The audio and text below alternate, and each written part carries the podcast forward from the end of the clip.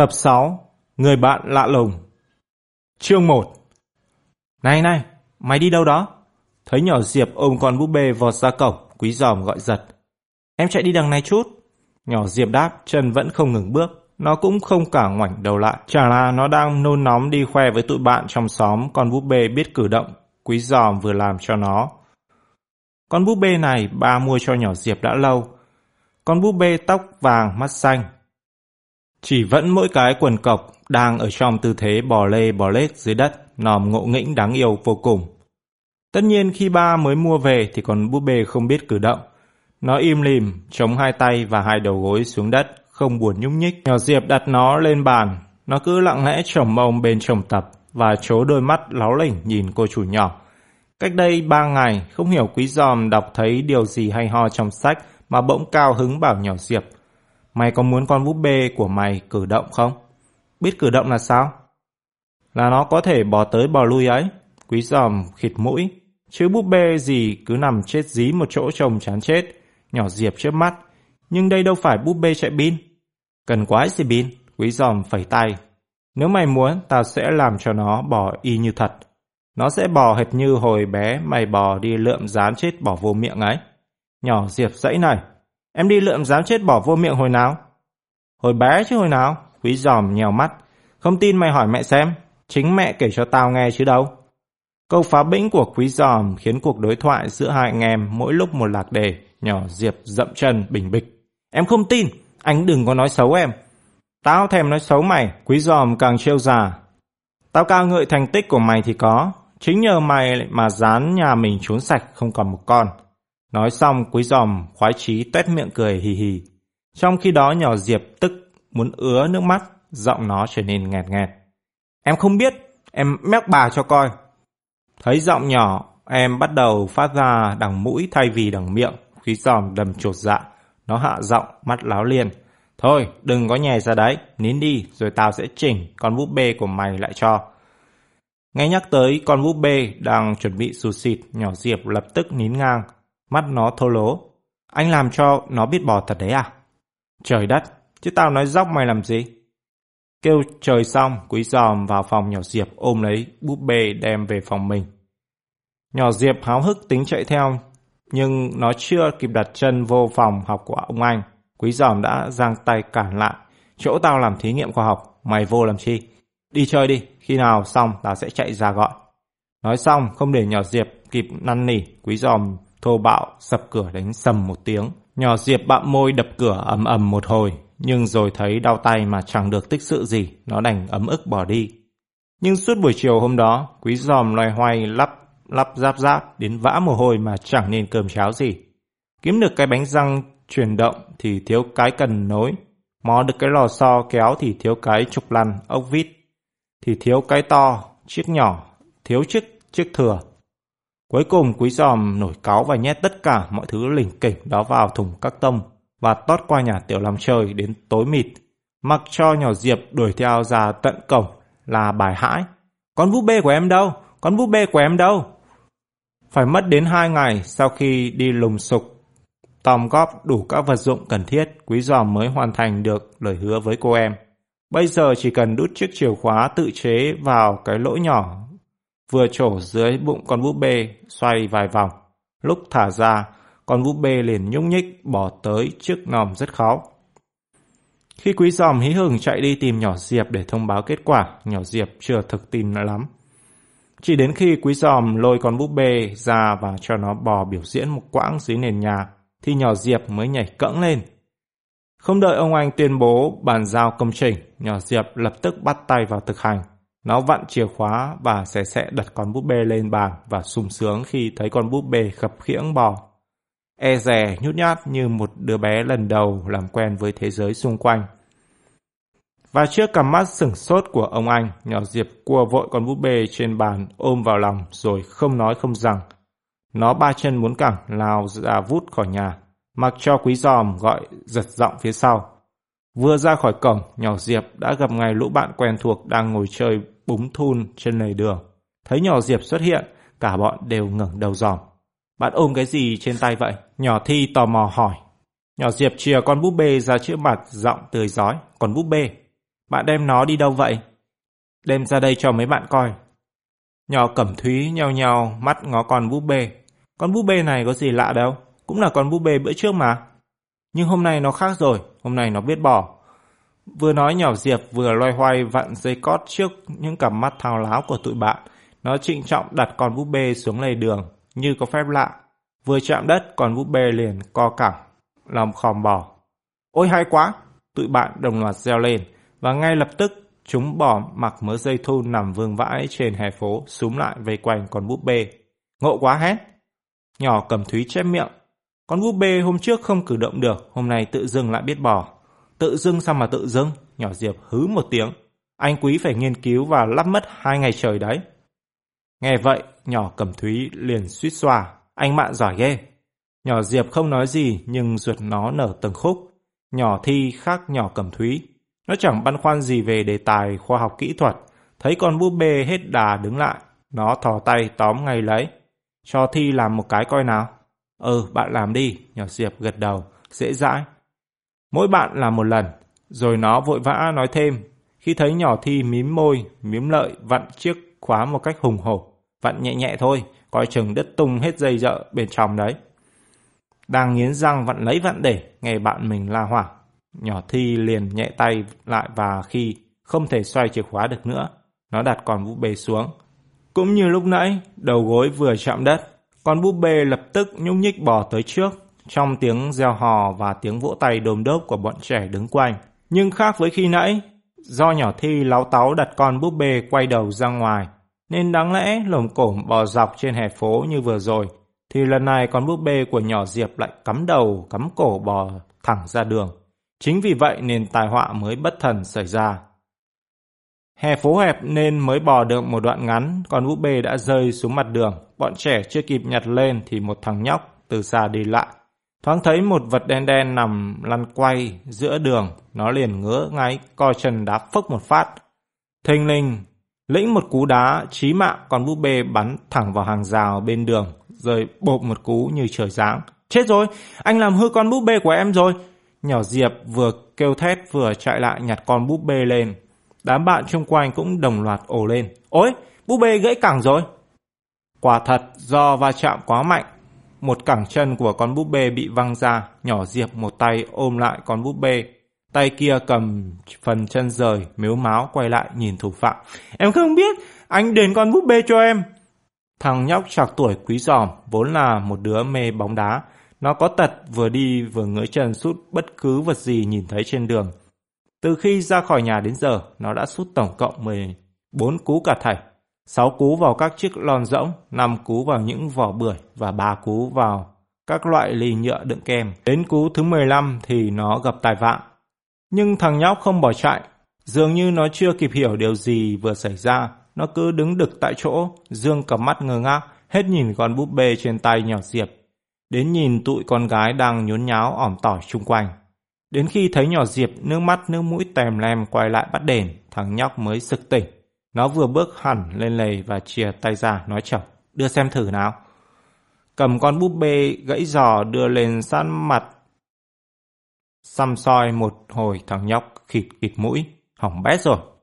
Rồi nhìn nhỏ Diệp tặc tặc lưỡi, để tao đem đi sửa, mai mốt tao quay lại trả. Không được, nhỏ Diệp lắc đầu quẩy quậy, anh phải sửa ngay bây giờ cơ. Thằng nhóc nhún vai, tao có biết quái gì về ba thứ máy móc này mà sửa với trả sửa ta phải đem đi nhờ người khác sửa dùm thì mới xong. Nhỏ cẩm thúy đột ngột chen lời. những anh cầm con búp bê đi luôn không quay lại thì sao? Mấy đứa khác liền vọt miệng hùa theo. Ừ đúng rồi đó. những anh trốn biệt thì tụi này biết đường đâu mà kiếm. Sự nghi ngờ của đám con gái khiến thằng nhóc đổ quạo. Mặt dám lại, nó giang tay ném mạnh con búp bê xuống đất. Tụi mày không tin thì tao trả lại con búp bê cho này. Cú ném đầy bực dọc của thằng nhóc làm cẳng chân còn lại của con búp bê rời ra luôn. Đám con gái lập tức nhào nhào. Đồ không biết xấu, lớn mà đi bắt lạt bé. Con nhỏ Diệp thì ngồi thụp xuống, ôm mặt chu chéo. Đền cho em, đền cho em, em không biết, đền cho em. Tao không đền. Thằng nhóc nghênh mặt. Ai bảo mày để con búp bê văng ra đường, tao đá phải thì dáng chịu. Giọng điệu ngang bướng của thằng nhóc khiến tụi con gái tức điên. Nhỏ Thi níu vai nhỏ Diệp. Đừng thèm khóc nữa, bạn vào kêu anh bạn ra đi. Ừ phải đó, nhỏ cầm thúy gật đầu. Bạn vào kêu anh quý giòm ra nện cho tên láo cá này một trận. Nghe vậy thằng nhóc chồng tay và hồng thách. Tao chấp cả anh tụi mày đấy, có giỏi thì kêu ra đây. Thái độ của thằng nhóc chẳng khác nào đổ thêm dầu vào lửa. Nhỏ cầm thúy nghiến răng ken két. Được rồi, cứ đợi đấy. Rồi không nói không rằng, nó hậm hực nắm tay nhỏ Diệp lồi tuốt vào nhà. Chương 2 Vừa nghe nhỏ cầm thúy hồn hề tường thuật lại hành động và thái độ sắc láo của thằng nhóc du côn. Dù kề đó, quý giòm đã thấy nóng mặt, bộ mặt méo sạch và tiếng hích hích không ngừng vang lên bên cạnh của nhỏ Diệp, càng khiến nó thêm sôi gan. Tính nhát gan cố hữu bay vèo đỡ mất quý giòm gầm lên. Để tao! Và nó quay vụt người chạy băng băng ra cổng. Quý giòm nhận ra ngay địch thủ giữa đám con gái lối nhố vây quanh. Đó là một thằng nhóc da dám nắng và to con gấp rưỡi quý giòm. Nó để tóc ngắn kiểu xì tôn, vận quần sọc, áo bun thể thao, có in hình một quả bóng ngay giữa ngực. Lối ăn mặc đó khiến nó đã to lại càng khỏe. Túi quần nó nhét hai, ba cuốn tập đang cuộn tròn, vẻ như đang chuẩn bị đến lớp. Thoáng thấy tướng tá chắc nịch của đối thủ đang hầm hở, quý giòm bỗng nhiên chậm bước lại. Lũ bạn của nhỏ Diệp không hiểu tâm sự của quý giòm, nãy giờ nôn nóng chờ đợi. Thấy quý giòm xuất hiện, cả bọn liền hớn hở, xèo hò. À, anh quý ra, anh quý ra. Hừ, tội oát này chúng cứ làm như mình là võ sĩ số một châu Á Trần Quang Hạ không bằng. Quý giòm cào nhào trong bụng và lấm lét đưa mắt liếc trộm đối thủ. Mặt thằng nhóc vẫn căng căng, nó bình thản khoanh tay trước ngực, còn nhéo mắt nhìn quý giòm, như nhìn một con cừu non. Thỉnh thoảng, nó khẽ nhúc nhích môi vẻ khinh thịnh. Không xong rồi, quý giòm lo lắng nghĩ thầm. Còm nhom như mình, thằng nhóc này nó chỉ cần đưa hai ngón tay bóp một cái là bẹp rúm liền. Tốt nhất là lựa phải trái nói với nó chứ tuyệt đối không nên động thủ. Nghĩ vậy, quý giòm thở phào và khẽ đưa tay lau mồ hôi chán, nhưng kế hoạch hòa bình của quý giòm nhanh chóng bị phá sản. Đã chịu được quý giòm ra đến đây, nhỏ cẩm thúy dễ gì chịu để yên. Một tay níu áo quý giòm, tay kia chỉ thẳng vô người thằng nhóc. Nhỏ cẩm thúy hùng hổ. Hắn kia kìa! Hắn phá hư con búp bê của bạn Diệp, lại còn thách anh đánh nhau với hắn nữa đấy. Đúng rồi đó, tần hắn đi, anh quý. Nện một trận nên thân cho hắn bỏ cái tật bắt nạt con gái. Đám bạn nhỏ Diệp nhao nhao hùa theo khiến quý giòm giờ cười giờ khóc. Nó cáu tiết quay sang đám con gái nạt. Làm gì om sòm thế? Muốn đánh nhau cũng phải từ từ chứ. Thấy quý giòm đột nhiên sừng sộ, đám bạn nhỏ Diệp im re. Cả bọn lặng lẽ túm tụm vào nhau và hồi hộp trong mắt về phía đấu trường, xem quý giòm từ từ đánh nhau ra sao. Trong thâm tâm, quý giòm chẳng muốn choảng nhau với một địch thủ to đùng như thế này một chút nào. Nhưng biết đã đến nước này thì khó lòng rút lui được nữa. Quý giòm đành cố hít một hơi dài để lấy khí thế và đánh liều bước về phía đối phương. Một bước ra cái điều ta đây chẳng sợ cóc gì ai. Thằng nhóc chẳng tỏ vẻ gì nao núng. Nó vẫn đứng yên tại chỗ, hai tay vẫn khoanh trước ngực và lừ mắt nhìn quý giòm. Ánh mắt sắc như dao của đối thủ khiến quý giòm đầm chột dạ. Vừa đưa chân tới trước, chợt chạm phải tia nhìn của đối phương, quý giòm bỗng giật thót vội vàng rụt chân lại. Nhưng rồi sợ đám bạn của nhỏ Diệp chê cười, quý giòm cố lấy can đảm chống tay vào hông, nhìn thẳng vào mặt. Thằng nhóc hắng giọng, này ông bạn. Quý giòm bắt chước lối xưng hô theo kiểu giang hồ, nhằm ngầm bảo cho đối phương biết ta đây là dân chơi chợ cầu muối thứ thiệt. Nếu chú mày biết điều thì nên tự động rút lui đi trò.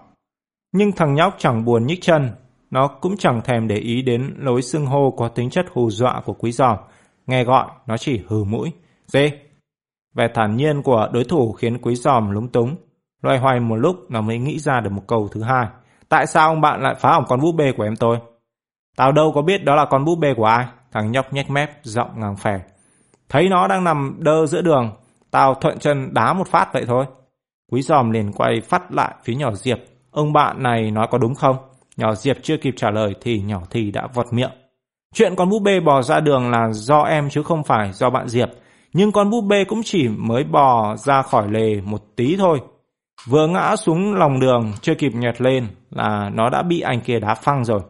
Nhỏ thi thanh minh một cách tức tối, nó tranh thủ kể tội thằng nhóc, mong quý giòm nổi đoá lên mà trả thù dùm bọn nó. Nhưng nghe xong, quý giòm chẳng những không nổi đoá mà ngược lại, mặt mày bỗng tươi hơn hớn. Ai lại để búp bê bò ra đường bao giờ? Bất cẩn như vậy người ta đã phải là đúng rồi, còn trách móc gì nữa. Rồi trước những cặp mắt tròn xoe vì kinh ngạc của đám con gái, quý giòm quay sang phía đối thủ gật gù hắng giọng.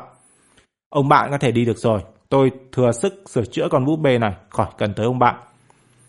Đám bạn nhỏ Diệp cứ đinh ninh khi ra khỏi cổng, quý giòm sẽ nhảy sổ vào đối thủ để rửa hận cho em gái. Nhưng rồi nghe quý giòm bảo đánh nhau phải từ từ. Tụi nó dáng dằn lòng chờ xem quý giòm sẽ đánh nhau từ từ ra sao.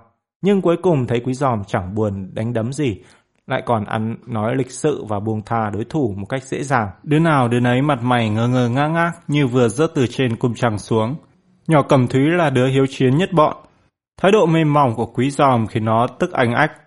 Quý giòm vừa hớn hở tuyên bố tha bỏng thủ phạm, nó đã nhăn nhó cầm tay quý giòm giật giật. Khoan đã, tên này không những đá gãy chân con búp bê mà khi bạn Diệp nhặt con búp bê lên, hắn còn cầm lấy quật xuống đất cho gãy lìa cả chân kia của con búp bê nữa. Hắn cố tình gây sự như vậy chẳng lẽ anh chịu bỏ qua sao? Có thật không đấy? Quý giòm giật thóp. Mà nó tái đi vì giận, không phải giận thằng nhóc côn đồ kia, mà giận cái thói mách lẻo của con nhỏ cẩm thúy không biết điều này. Trước một đối thủ mặt mày bậm trợn như thằng nhóc kia, quý giòm đã trột dạ muốn rút lui êm cho rồi. Nhưng cái đám con gái lóc chóc, hăng tiết vịt này, hết khích tới bác, vẻ như muốn chặn đường rút lui của nó.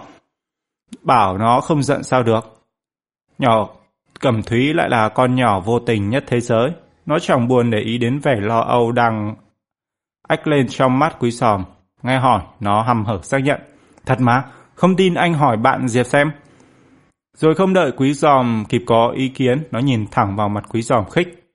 Anh phải cho tên này một trận đi chứ, chẳng lẽ anh sợ nó? Ai bảo mày tao sợ? Bị chạm tự ái, quý giòm đổ quọng. Trong thoáng mắt, nỗi sợ hãi trong lòng nó bay vèo đầu mắt. Nó quay về phía thằng nhóc lúc này đang rậm bước bỏ đi, hùng dũng quát. Này, bên kia, khoan đã! Thằng nhóc nhau mắt nhìn, quý giòm vẫn cộc lốc, dê. Quý giòm tiếp tục tỏ oai phong. Sao mày dám quật gãy chân con búp bê của em tao? Tuy ngoài mặt hùng hùng hổ hổ, nhưng trong bụng quý giòm vẫn thầm mong đối thủ đưa ra một lý lẽ chính đáng nào đó để phân trần cho hành động càn dở của mình. Có như vậy, quý giòm mới có thể có cớ hòa giải nào ngờ thằng nhóc đáp ngang như cua. Tao thích thế đấy. Mày làm gì được tao nào? Câu trả lời sắc sược của đối thủ khiến quý giòm run lên. Lần này không phải vì sợ mà thực sự vì phẫn nộ. Thấy đám bạn của nhỏ Diệp không hiểu được ý mình, cứ một mực xúi đánh nhau, quý giỏm đã bực. Bây giờ đối thủ cũng không buồn để ý đến tâm sự của mình nốt. Cứ nghênh nghênh dở giọng khiêu khích, quý giòm tức muốn xịt khói lỗ tai. Nó vọt tới trước như một mũi tên, hoàn toàn mất tự chủ, như thể bị một bàn tay vô hình đẩy từ phía sau. Vừa lao tới, quý giòm vừa gầm lên. Làm gì hả? Tao làm thế này này. Trong tích tắc, quý giòm đã sát bên thằng nhóc.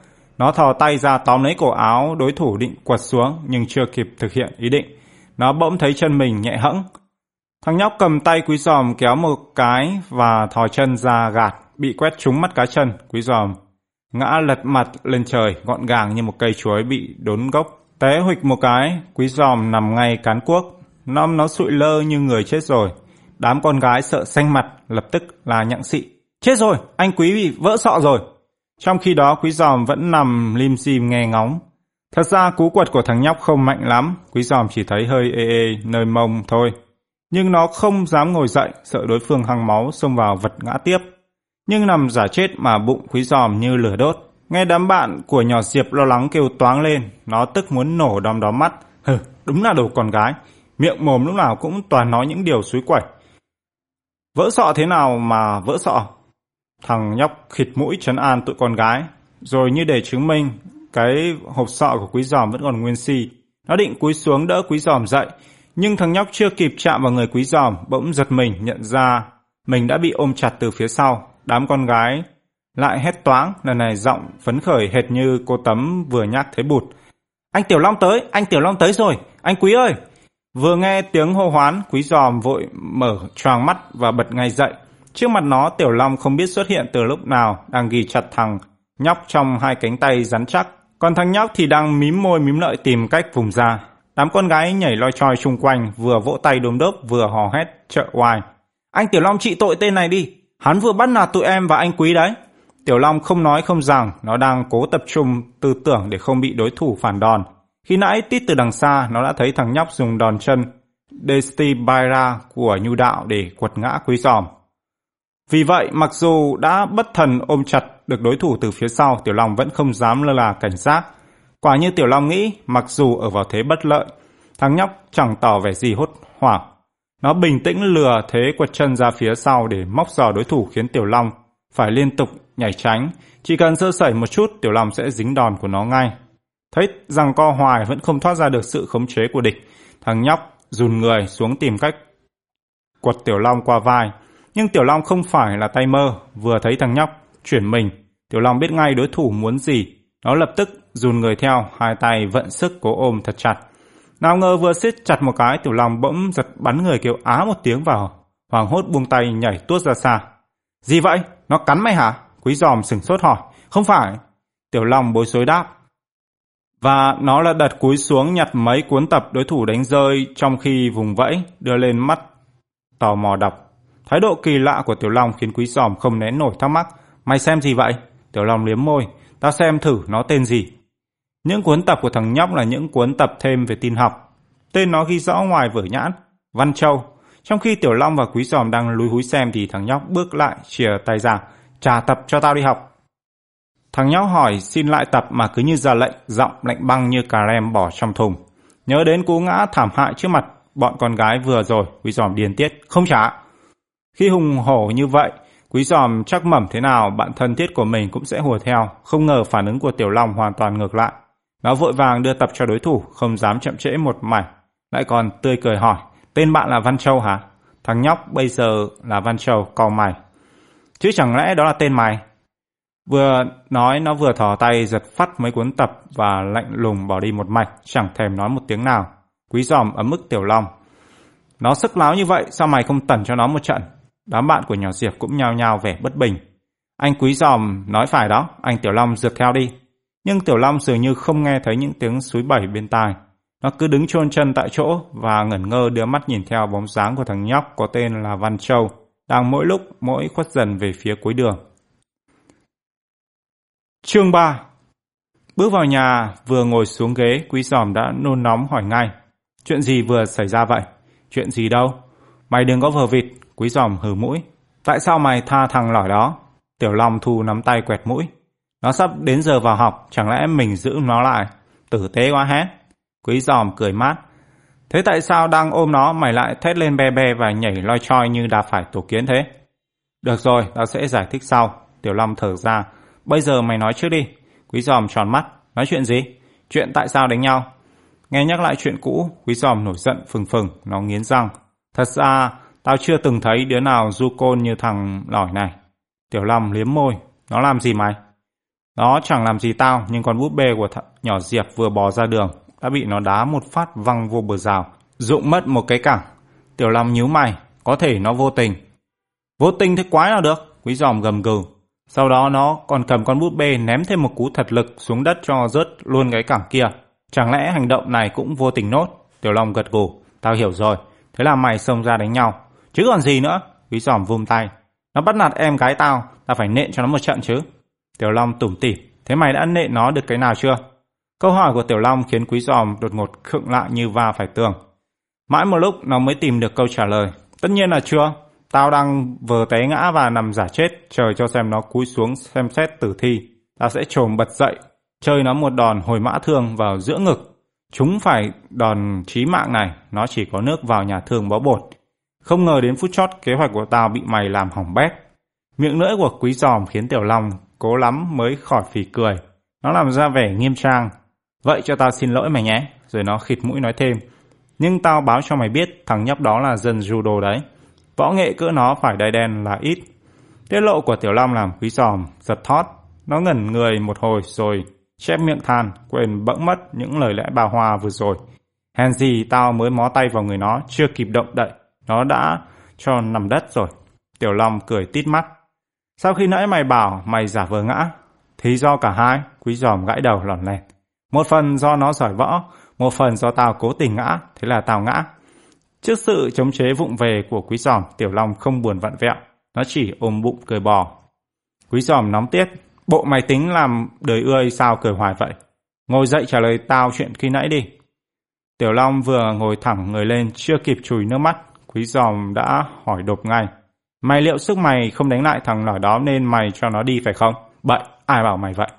Cần gì ai bảo? Quý giòm tiếp tục khiêu khích. Chỉ cần quan sát thế trận ta biết ngay môn taekwondo của mày không địch nổi môn judo của nó rồi. Lại nói mỏ, mỗi môn võ đều có thế mạnh riêng. Chẳng thể bảo môn nào mạnh hơn môn nào được. Quý giòm nhún vai. Thế sao hồi nãy mày đang vật nhau tự dưng mày lại cuống quýt nhảy ra khỏi vòng chiến vậy? Tiểu Long cắn môi ngập ngừng. Tại vì tao nghi. Mày nghi nếu tiếp tục vật nhau với nó mày sẽ bị đo đất như tao chứ gì. Bất chấp sự trầm trọng của quý giòm, Tiểu Long vẫn điềm nhiên. Chuyện tao nghi nghiêm trọng hơn nhiều. Thái độ của Tiểu Long khiến quý giòm thôi ngay cười cợt. Nó trồm sát người Tiểu Long hồi hộp hỏi. Mày nghi chuyện gì vậy? Tiểu Long nuốt nước bọt, nó đáp mà mặt đỏ lên. Tao nghi thằng lỏi đó là con gái. Con gái? Quý giòm giật nảy người, suýt chút nữa nó đã bắn vọt người lên như pháo thăng thiên. Ừ, Tiểu Long gật đầu. Miệng quý giòm vẫn há hốc. Sao mày biết? Tiểu Long bối rối nhìn ra cửa. Khi nãy lúc cố ghi mạnh nó tao tao có cảm giác như vậy. Quý giòm không để ý đến vẻ bẽn lẽn của bạn mình, nó tét miệng cười. Thì ra mày cuống cuồng bỏ của chạy lấy người là vì vậy. Tiểu Long lại sượng sùng gật đầu. Nhưng tao lại không nghĩ như mày. Quý giòm thu ngay nụ cười, giọng lộ vẻ ngờ vực. Thằng lòi đó không thể là con gái được. Thấy Tiểu Long không tỏ vẻ gì phản bác, Quý giòm hùng hồn nói tiếp. Lối ăn mặc của nó là lối ăn mặc của con trai. Hơn nữa một đứa con gái không thể có thái độ hung hăng như thằng lỏi này được. Tiểu Long gật gù. Chính tao cũng nghĩ như mày, một đứa con gái không đời nào xưng hô mày tao thoải mái như thế. Nhưng tao vẫn cứ nghi nghi. Tao hiểu rồi, quý giòm cắt ngang. Vì vậy khi nãy mày định điều tra xem tên nó là gì chứ gì? Ừ, tao muốn biết tên nó là tên con trai hay tên con gái. Quý giòm cười khỉ, rốt cuộc Văn Châu lại là tên con trai. Ừ, Tiểu Long nuốt nước bọt. Con gái chả ai lót chữ Văn bao giờ. Tiểu Long đượm bâng khuâng, không hiểu sao lòng nó cứ gần gợn. Mặc dù đồng ý với Quý Giòm, trong thâm tâm nó vẫn không đoan quyết được thằng lỏi Văn Châu lạ lùng kia lại là con gái hay con trai. Đang thần người nghĩ ngợi, Tiểu Long bỗng nghe Quý Giòm reo lên. À, con gái, con gái. Gì vậy? Tiểu Long giật mình ngó bạn. Quý Giòm hoa tay, tao nghĩ ra rồi, Văn Châu rất có thể là tên con gái. Tiểu Long ngơ ngác. Tên con gái sao lại lót chữ Văn?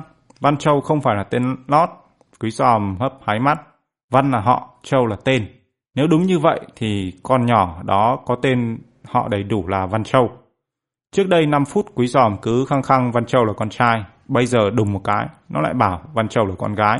Thậm chí nó không buồn gọi Văn Châu là thằng nhóc hay thằng lọt nữa, mà chuyển qua gọi con nhỏ bằng một giọng tình khô. Thái độ quay ngoắt 180 độ của Quý Giòm khiến Tiểu Long nhăn mặt. Nhưng chắc gì Văn đã là họ, nhỡ là tên Lót thì sao? Muốn xác định chuyện đó chẳng có gì khó, Quý Giòm hăm hở. Trong vòng một tuần ta sẽ tìm ra đáp số. Thế còn kiểu ăn mặc và lối xưng hô? Tiểu Long gãi đầu. Còn thái độ ngổ ngáo kia nữa? Sao khi nãy mày bảo? Khi nãy bây giờ khác. Quý giòm láo lên. Cuộc đời luôn luôn có thay đổi mà mày. Trước giọng điệu ngang phè của quý giòm, Tiểu Long chẳng còn biết bắt bẻ vào đâu. Đành lắc đầu đứng dậy, nhưng trước khi ra về, nó không quên nghiêm giọng nhắc. Nhớ đấy nhé, trong vòng một tuần, mày sẽ phải cho tao biết kết quả điều tra đấy. Khi nói như vậy, Tiểu Long không ngờ chỉ ba ngày sau. Mới sáng sớm Quý Giòm đã sọc tới nhà nó. Đã gặp thằng lỏi Văn Châu rồi, gặp hồi nào? À, chiều hôm qua. Nó đến nhà mày hả? Ừ, lần này mày có giả vờ té ngã nữa không? Tiểu Long nhào mắt, bậy. Quý Giòm đỏ mặt, nó đến để đền con búp bê cho em tao. Tiểu Long ngạc nhiên, hóa ra nó cũng tử tế đấy chứ. Ừ, Quý Giòm gật đầu. Rồi nó hớn hở khoe, con búp bê tuyệt lắm. Tiểu Long tò mò. Cũng búp bê biết bò chứ? Ừ, nhưng đây là một con búp bê chạy bằng pin, công tắc có ba nấc. Bật một cái, con búp bê sẽ bò, bật hai nấc. Búp bê sẽ bò vừa ngúc ngoắc đầu vừa khóc oe oe. Nghe quý giòm mô tả, Tiểu Long cứ suýt xoa luôn miệng. Hay thật, tao chưa từng thấy con búp bê nào như thế bao giờ. Rồi nó tặc lưỡi. Hẳn con búp bê này phải rất đắt tiền, tao cũng nghĩ vậy. Quý giòm trước mắt kể. Thằng lòi đó hình như không muốn giáp mặt tao. Tiểu Long vọt miệng. Chắc nó sợ ngón đòn hồi mã thương của mày. Bị Tiểu Long kê tủ đứng vào miệng. Quý giòm hơi khựng lại nhưng đang hào hứng kể chuyện, nó không buồn trả đũa. Chỉ lườm Tiểu Long một cái rồi hắng giọng tiếp. Nó gặp nhỏ Diệp trước cổng, liền đưa con búp bê rồi đi ngay. Khi nhỏ Diệp chạy vào khoe tao, thấy con búp bê đắt tiền quá, tao hốt hoảng giật lấy và ngay lập tức co giò rượt theo. Nè, khi đuổi kịp nó, tao kêu. Nó quay lại, vẫn gọn lọt. Gì? Tao chìa con búp bê ra, trả lại, bạn nè.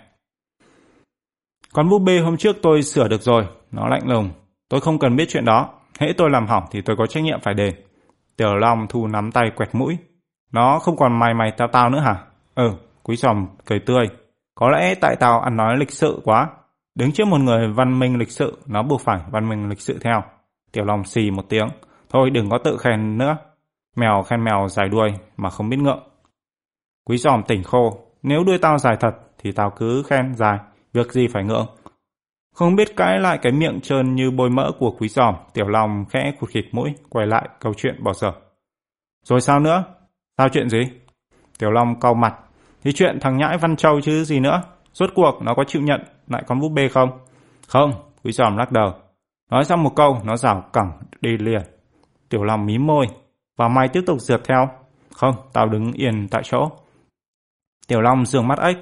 Vậy làm sao mày biết được thằng đó là con trai con gái? Biết, quý giòm thủng thỉnh. Khi nó vừa đi được năm bảy bước, tao sực nhớ tới chuyện quan trọng đó liền gọi giật. Gượm đã! Nó đứng lại. Gì?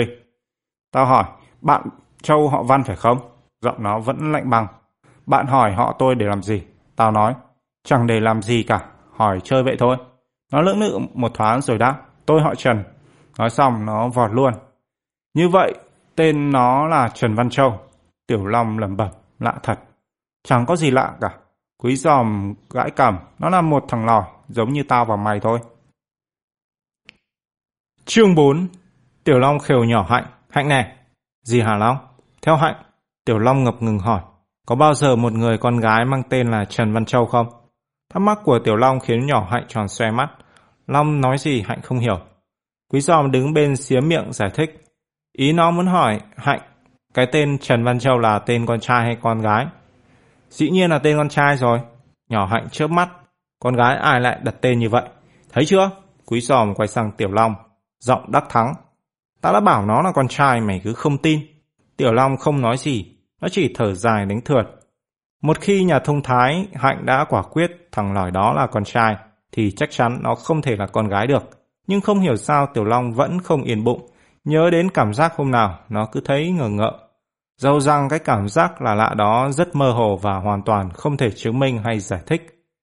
Nhưng tại sao Long lại hỏi như vậy? Nhỏ Hạnh hỏi lại. Tiểu Long gãi mũi. Tụi này vừa gặp một đứa tên như thế. Nhỏ Hạnh ngạc nhiên. Chẳng lẽ nhìn bề ngoài, Long không phân biệt được đó là con trai hay con gái sao? Bề ngoài thì nó là con trai đứt đuôi rồi. Tiểu Long chưa kịp trả lời, quý giòm đã vọt miệng đáp thay. Rồi bằng giọng sôi nổi, nó hăm hở thuật lại cho nhỏ hạnh nghe về những xung đột gay cấn vừa xảy ra giữa nó và Tiểu Long với nhân vật Văn Châu bí hiểm kia. Nghe xong, nhỏ hạnh càng ngơ ngác, càng hiểu gì cả. Nếu vậy thì có gì phải nghi ngờ bạn ấy là con gái? Nhỏ hạnh hỏi chồng nhưng mắt lại nhìn Tiểu Long. Tất nhiên có lý do. Tiểu Long quay mặt đi chỗ khác ấp úng nói. Lý do gì? Nhỏ hạnh hỏi dồn càng khiến Tiểu Long thêm lúng túng. Lý do là... Lý do là... Thấy Tiểu Long cứ lý do là cả buổi mà vẫn chưa nói hết câu. Quý giòm sốt ruột cười mũi. Thôi đi mày, thằng lòi đó là con trai. Chứ có phải là con gái như mày tưởng đâu mà mắc cỡ. Rồi quay sang nhỏ hạnh, quý giòm bô bô. Hạnh biết không, thằng Tiểu Long nhà mình lúc nãy nó sao sao ấy.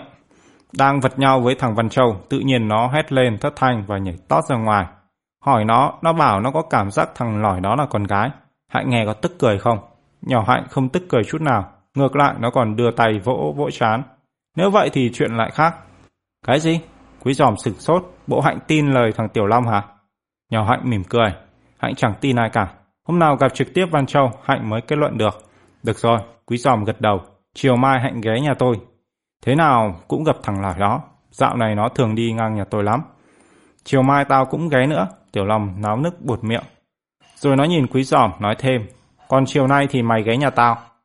Chi vậy? Quý giòm thô lố mắt. Tiểu Long gãi cổ. Chiều nay đội bóng phu tao đụng tụi khu phố 8. Tiểu Long không nói rõ nhưng chỉ nghe thoáng qua. Quý giòm hiểu ngay bạn mình muốn gì. Chả là ở phường của Tiểu Long tuần nào bọn nhóc cũng đem bóng đi đá với nhau. Cứ khu phố này đụng khu phố kia, phố kia đụng khu phố nọ. Chiều thứ năm nào cũng có những trận đụng độ nảy lửa. Tiểu Long là thủ lĩnh của khu phố 5. So với các khu phố khác, đội của Tiểu Long thực lực kém hơn. Trong đội bóng của mình, Tiểu Long đá vai hậu vệ, là con nhà võ, trần cứng như sắt. Mỗi khi Tiểu Long cản phá, tiền đạo đối phương không dám giữ bóng lâu, thường sút vội vàng nên ít khi trúng đích. Hàng thủ như vậy là tạm được. Duy hàng tiền đạo thì quá yếu, chẳng đào đâu ra được một chân sút lợi hại. Vì vậy Tiểu Long thường phải cầu viện đến Quý Giòm. Quý Giòm thuộc loại cầu thủ kém thể lực nhưng bù lại nhanh nhẹn và khéo léo vô song. Những cú đi bóng lắt léo liên tục đảo người làm đối thủ mất đà và những cú sút hiểm hóc nhanh chóng đưa Quý Giòm lên một vị trí trung phong không thể thay thế của đội bóng lớp 8A4 trường tự do.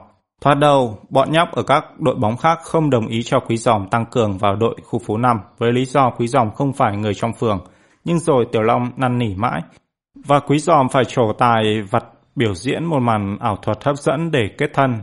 Các đối thủ mới chịu chấp nhận Quý Dòng. Từ đó đội bóng của khu phố 5 mới có thắng có thua, chứ lúc trước đá đến đứt hơi cũng không làm sao chọc thủng được lưới đối phương. Nghe chiều nay sẽ đụng với khu phố 8, nhớ đến trận thua tháng trước Quý Giòm nghiến rằng, được rồi, chiều nay tao sẽ nghiền nát bọn chúng để phục thù Rồi quay sang nhỏ hạnh, Quý Giòm rủ, chiều nay Hạnh đi chơi với bọn này không? Nhỏ Hạnh đẩy gọng kính trên sống mũi thật thà, Hạnh có biết đá bóng đâu. Trời đất, Quý Giòm giơ tay lên trời. Tôi có bảo Hạnh đá bóng đâu, chứ Hạnh đi theo làm chi? Quý Giòm khịt mũi. Thì ngồi coi và giữ quần áo dùm. Nhỏ Hạnh nguyết Quý Giòm một cái dài. Nhờ người ta giữ đồ dùm thì nó đại đi cho rồi, còn làm bộ rủ đi chơi. Thì cả hai, Quý Giòm tuét miệng cười hì hì. Nhỏ Hạnh từng đi theo cổ vũ Tiểu Long và Quý Giòm khi đội tuyển lớp 8A4 tranh tài với các đội bóng lớp khác để tranh giải thể thao toàn trường. Nhưng đây là lần đầu tiên Nhỏ Hạnh xem hai bạn thi đấu trong một đội khu bóng phố. Và nó vô cùng ngạc nhiên khi nhận ra so với những trận đấu trong phạm vi nhà trường, các cuộc đụng độ ở khu phố căng thẳng và ác liệt hơn nhiều. Trên bãi đất trống ven trường, với các đống giày dép, mũ nón làm thành, không xả ngang, không cả trọng tài. Hai đội bóng mỗi bên 6 người, kể cả thủ môn hùng hục lao vào nhau như những đấu sĩ giác đấu La Mã. Tiếng hò hét, tiếng la y ới, tiếng chân chạy huỳnh huỳnh, lẫn tiếng va chạm kêu cồm cốp, làm huyên náo cả một quãng đường. Bụi tung mù mịt khiến nhỏ hạnh phải một tay ôm đồ, tay kia lấy khăn che kín miệng mũi. Đội bóng khu phố 5 ngoài Tiểu Long và Quý Giòm còn ba cầu thủ khác và một thủ môn không ngừng nhảy trồm trồm trước những đợt hãm thành liên tục của đối phương. Ngồi xem một hồi, nhỏ hạnh bắt đầu lo lắng. Nó nhận ra đội bóng khu phố 8 trội hơn hẳn đội bóng của khu phố 5. Các cầu thủ khéo léo hơn, đặc biệt đứa nào đứa nấy to con cỡ Tiểu Long.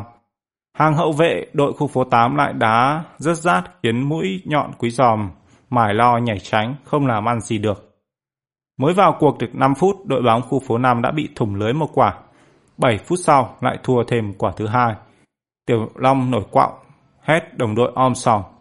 Nom nó bây giờ chẳng giống chút gì với thằng Tiểu Long trầm tĩnh thường ngày. Ở phía trên, quý giòm cũng nóng ruột không kém. Nó mím môi rất bóng lao liên tục vào vùng cấm địa của đối phương, bị đánh bật ra lại lao vào, bất chấp những cú đốn giò thô bạo. Vùng vẫy luồn lách một hồi, cuối cùng những nỗ lực của quý giòm cũng được đền đáp. Đến cú đột phá thứ 8, nó vặn sườn được tay hậu vệ hậu pháp bên cánh phải. Thoát xuống cận thành và tung một quả treo cánh sẻ.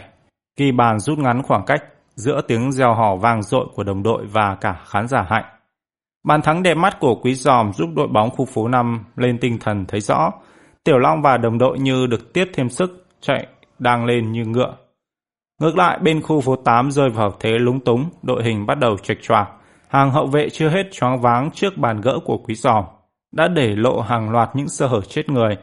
Nếu thủ môn đối phương không xuất sắc và nếu Quý Giòm bình tĩnh, chỉnh thức ngắm, kỹ thêm một chút nữa, thì có thể nó đã ghi thêm bàn thứ hai sau đợt xâm nhập vừa rồi. Nhưng trong khi Tiểu Long và đồng đội đang chờ đợi bàn thắng có vẻ như sớm muộn gì cũng xảy ra đó, thì tai họa bất thần ập xuống. Một cú chùi bóng đầy ác ý của hậu vệ đội khu phố 8 bay thẳng vào mắt cá chân quý giòm, làm nó ngã lăn quay ra đất. Phát đen phát đen các cầu thủ khu phố 5 la lên. Đội trưởng đội khu phố 8, một ông nhóc mặt mày ngổ ngáo, hừ giọng. phát đền cái mốc xỉ. Cú chuồi bóng vừa rồi đúng luật đoàn hoàng, đạp vô chân người ta mà đúng luật. Đá bóng va chạm là bình thường, thủ lĩnh của đội khu phố 8 bướng bỉnh cãi. Ai cố ý đạp nó làm chi? Tiểu Long ngó quý giòm lúc này đang lồm cồm bỏ dậy. Đá tiếp được không mày? Quý giòm ôm chân suýt xoa. Chắc tao không đá nổi. Thấy đứa nào khác vào đi. Người đâu mà thế? Tiểu Long nhăn nhó đáp. Rồi nhìn quanh quất, thấy nhỏ Hạnh đang ngồi thu lưu bên vệ đường. Tiểu Long mừng rỡ, đưa tay ngoắc. Hạnh ơi, vào đá thế quý giòm đi. Hạnh đâu có biết đá bóng. Nhỏ Hạnh chun mũi, vẫn ngồi yên tại chỗ. Không biết đá thì vào giữ gôn. Tiểu Long tiếp tục gạ. Nhỏ Hạnh chủ trừ. Hạnh cũng không biết giữ gôn. Giữ gôn có gì mà không biết. Tiểu Long thù nắm tay quẹt mũi. Cứ đứng ngang giữa đống dép, hễ thấy bóng vào thì xô ra. Nhỏ Hạnh có vẻ bị thuyết phục, nếu bắt gôn chỉ đơn giản như Tiểu Long nói thì nó hy vọng có thể làm được. Và lại nó cũng muốn giúp đội bóng của Tiểu Long, nếu như vì thiếu người mà trận đấu phải dừng ngay tại đây, xem như đội bóng khu phố 5 lại thua đội bóng khu phố 8 thêm một lần nữa. Nhỏ Hạnh sao xuyến nhổ bụng và ngập ngừng đứng dậy. Nó nhét mớ quần áo vào tay quý giòm đang cá nhắc, lại gần và rụt rè bước ra sân. Không được, thằng nhóc thủ lĩnh khu phố 8 thình lình hắng giọng phản đối. Tụi tao không đá với con gái. Gái trai gì chẳng được, tiểu lòng khịt mũi. Tao nói không là nói không được, thủ lĩnh đội khu phố 8 vẫn khăng khăng. Có con gái vào, tụi tao đã thắng cũng chẳng vinh dự gì. Nhưng bên tao đang thiếu người, tiểu long mặt nhăn như bị cố phân trần. Ngoài nhỏ hạnh ra, đâu còn ai thế được nữa. Còn tao, một giọng nói đột ngột vang lên đáp lời tiểu long. Cả bọn giật mình quay ra. Tự bao giờ, sau lưng quý giỏ một thằng nhóc, quần sọc, áo pun với hình vẽ quả bóng to tướng trước ngực đang đứng khoanh tay nhìn vào. Thằng nhóc xuất hiện âm thầm và bất ngờ như một bóng ma, đến nỗi nó đến sát giặt sau lưng quý giòm, mà vẫn không hề hay biết. Đến khi giọng nói của thằng nhóc bất thần vang lên sau gái, quý giòm mới giật bắn người quay lại và cùng với Tiểu Long, nó tròn mắt kêu lên. Văn Châu!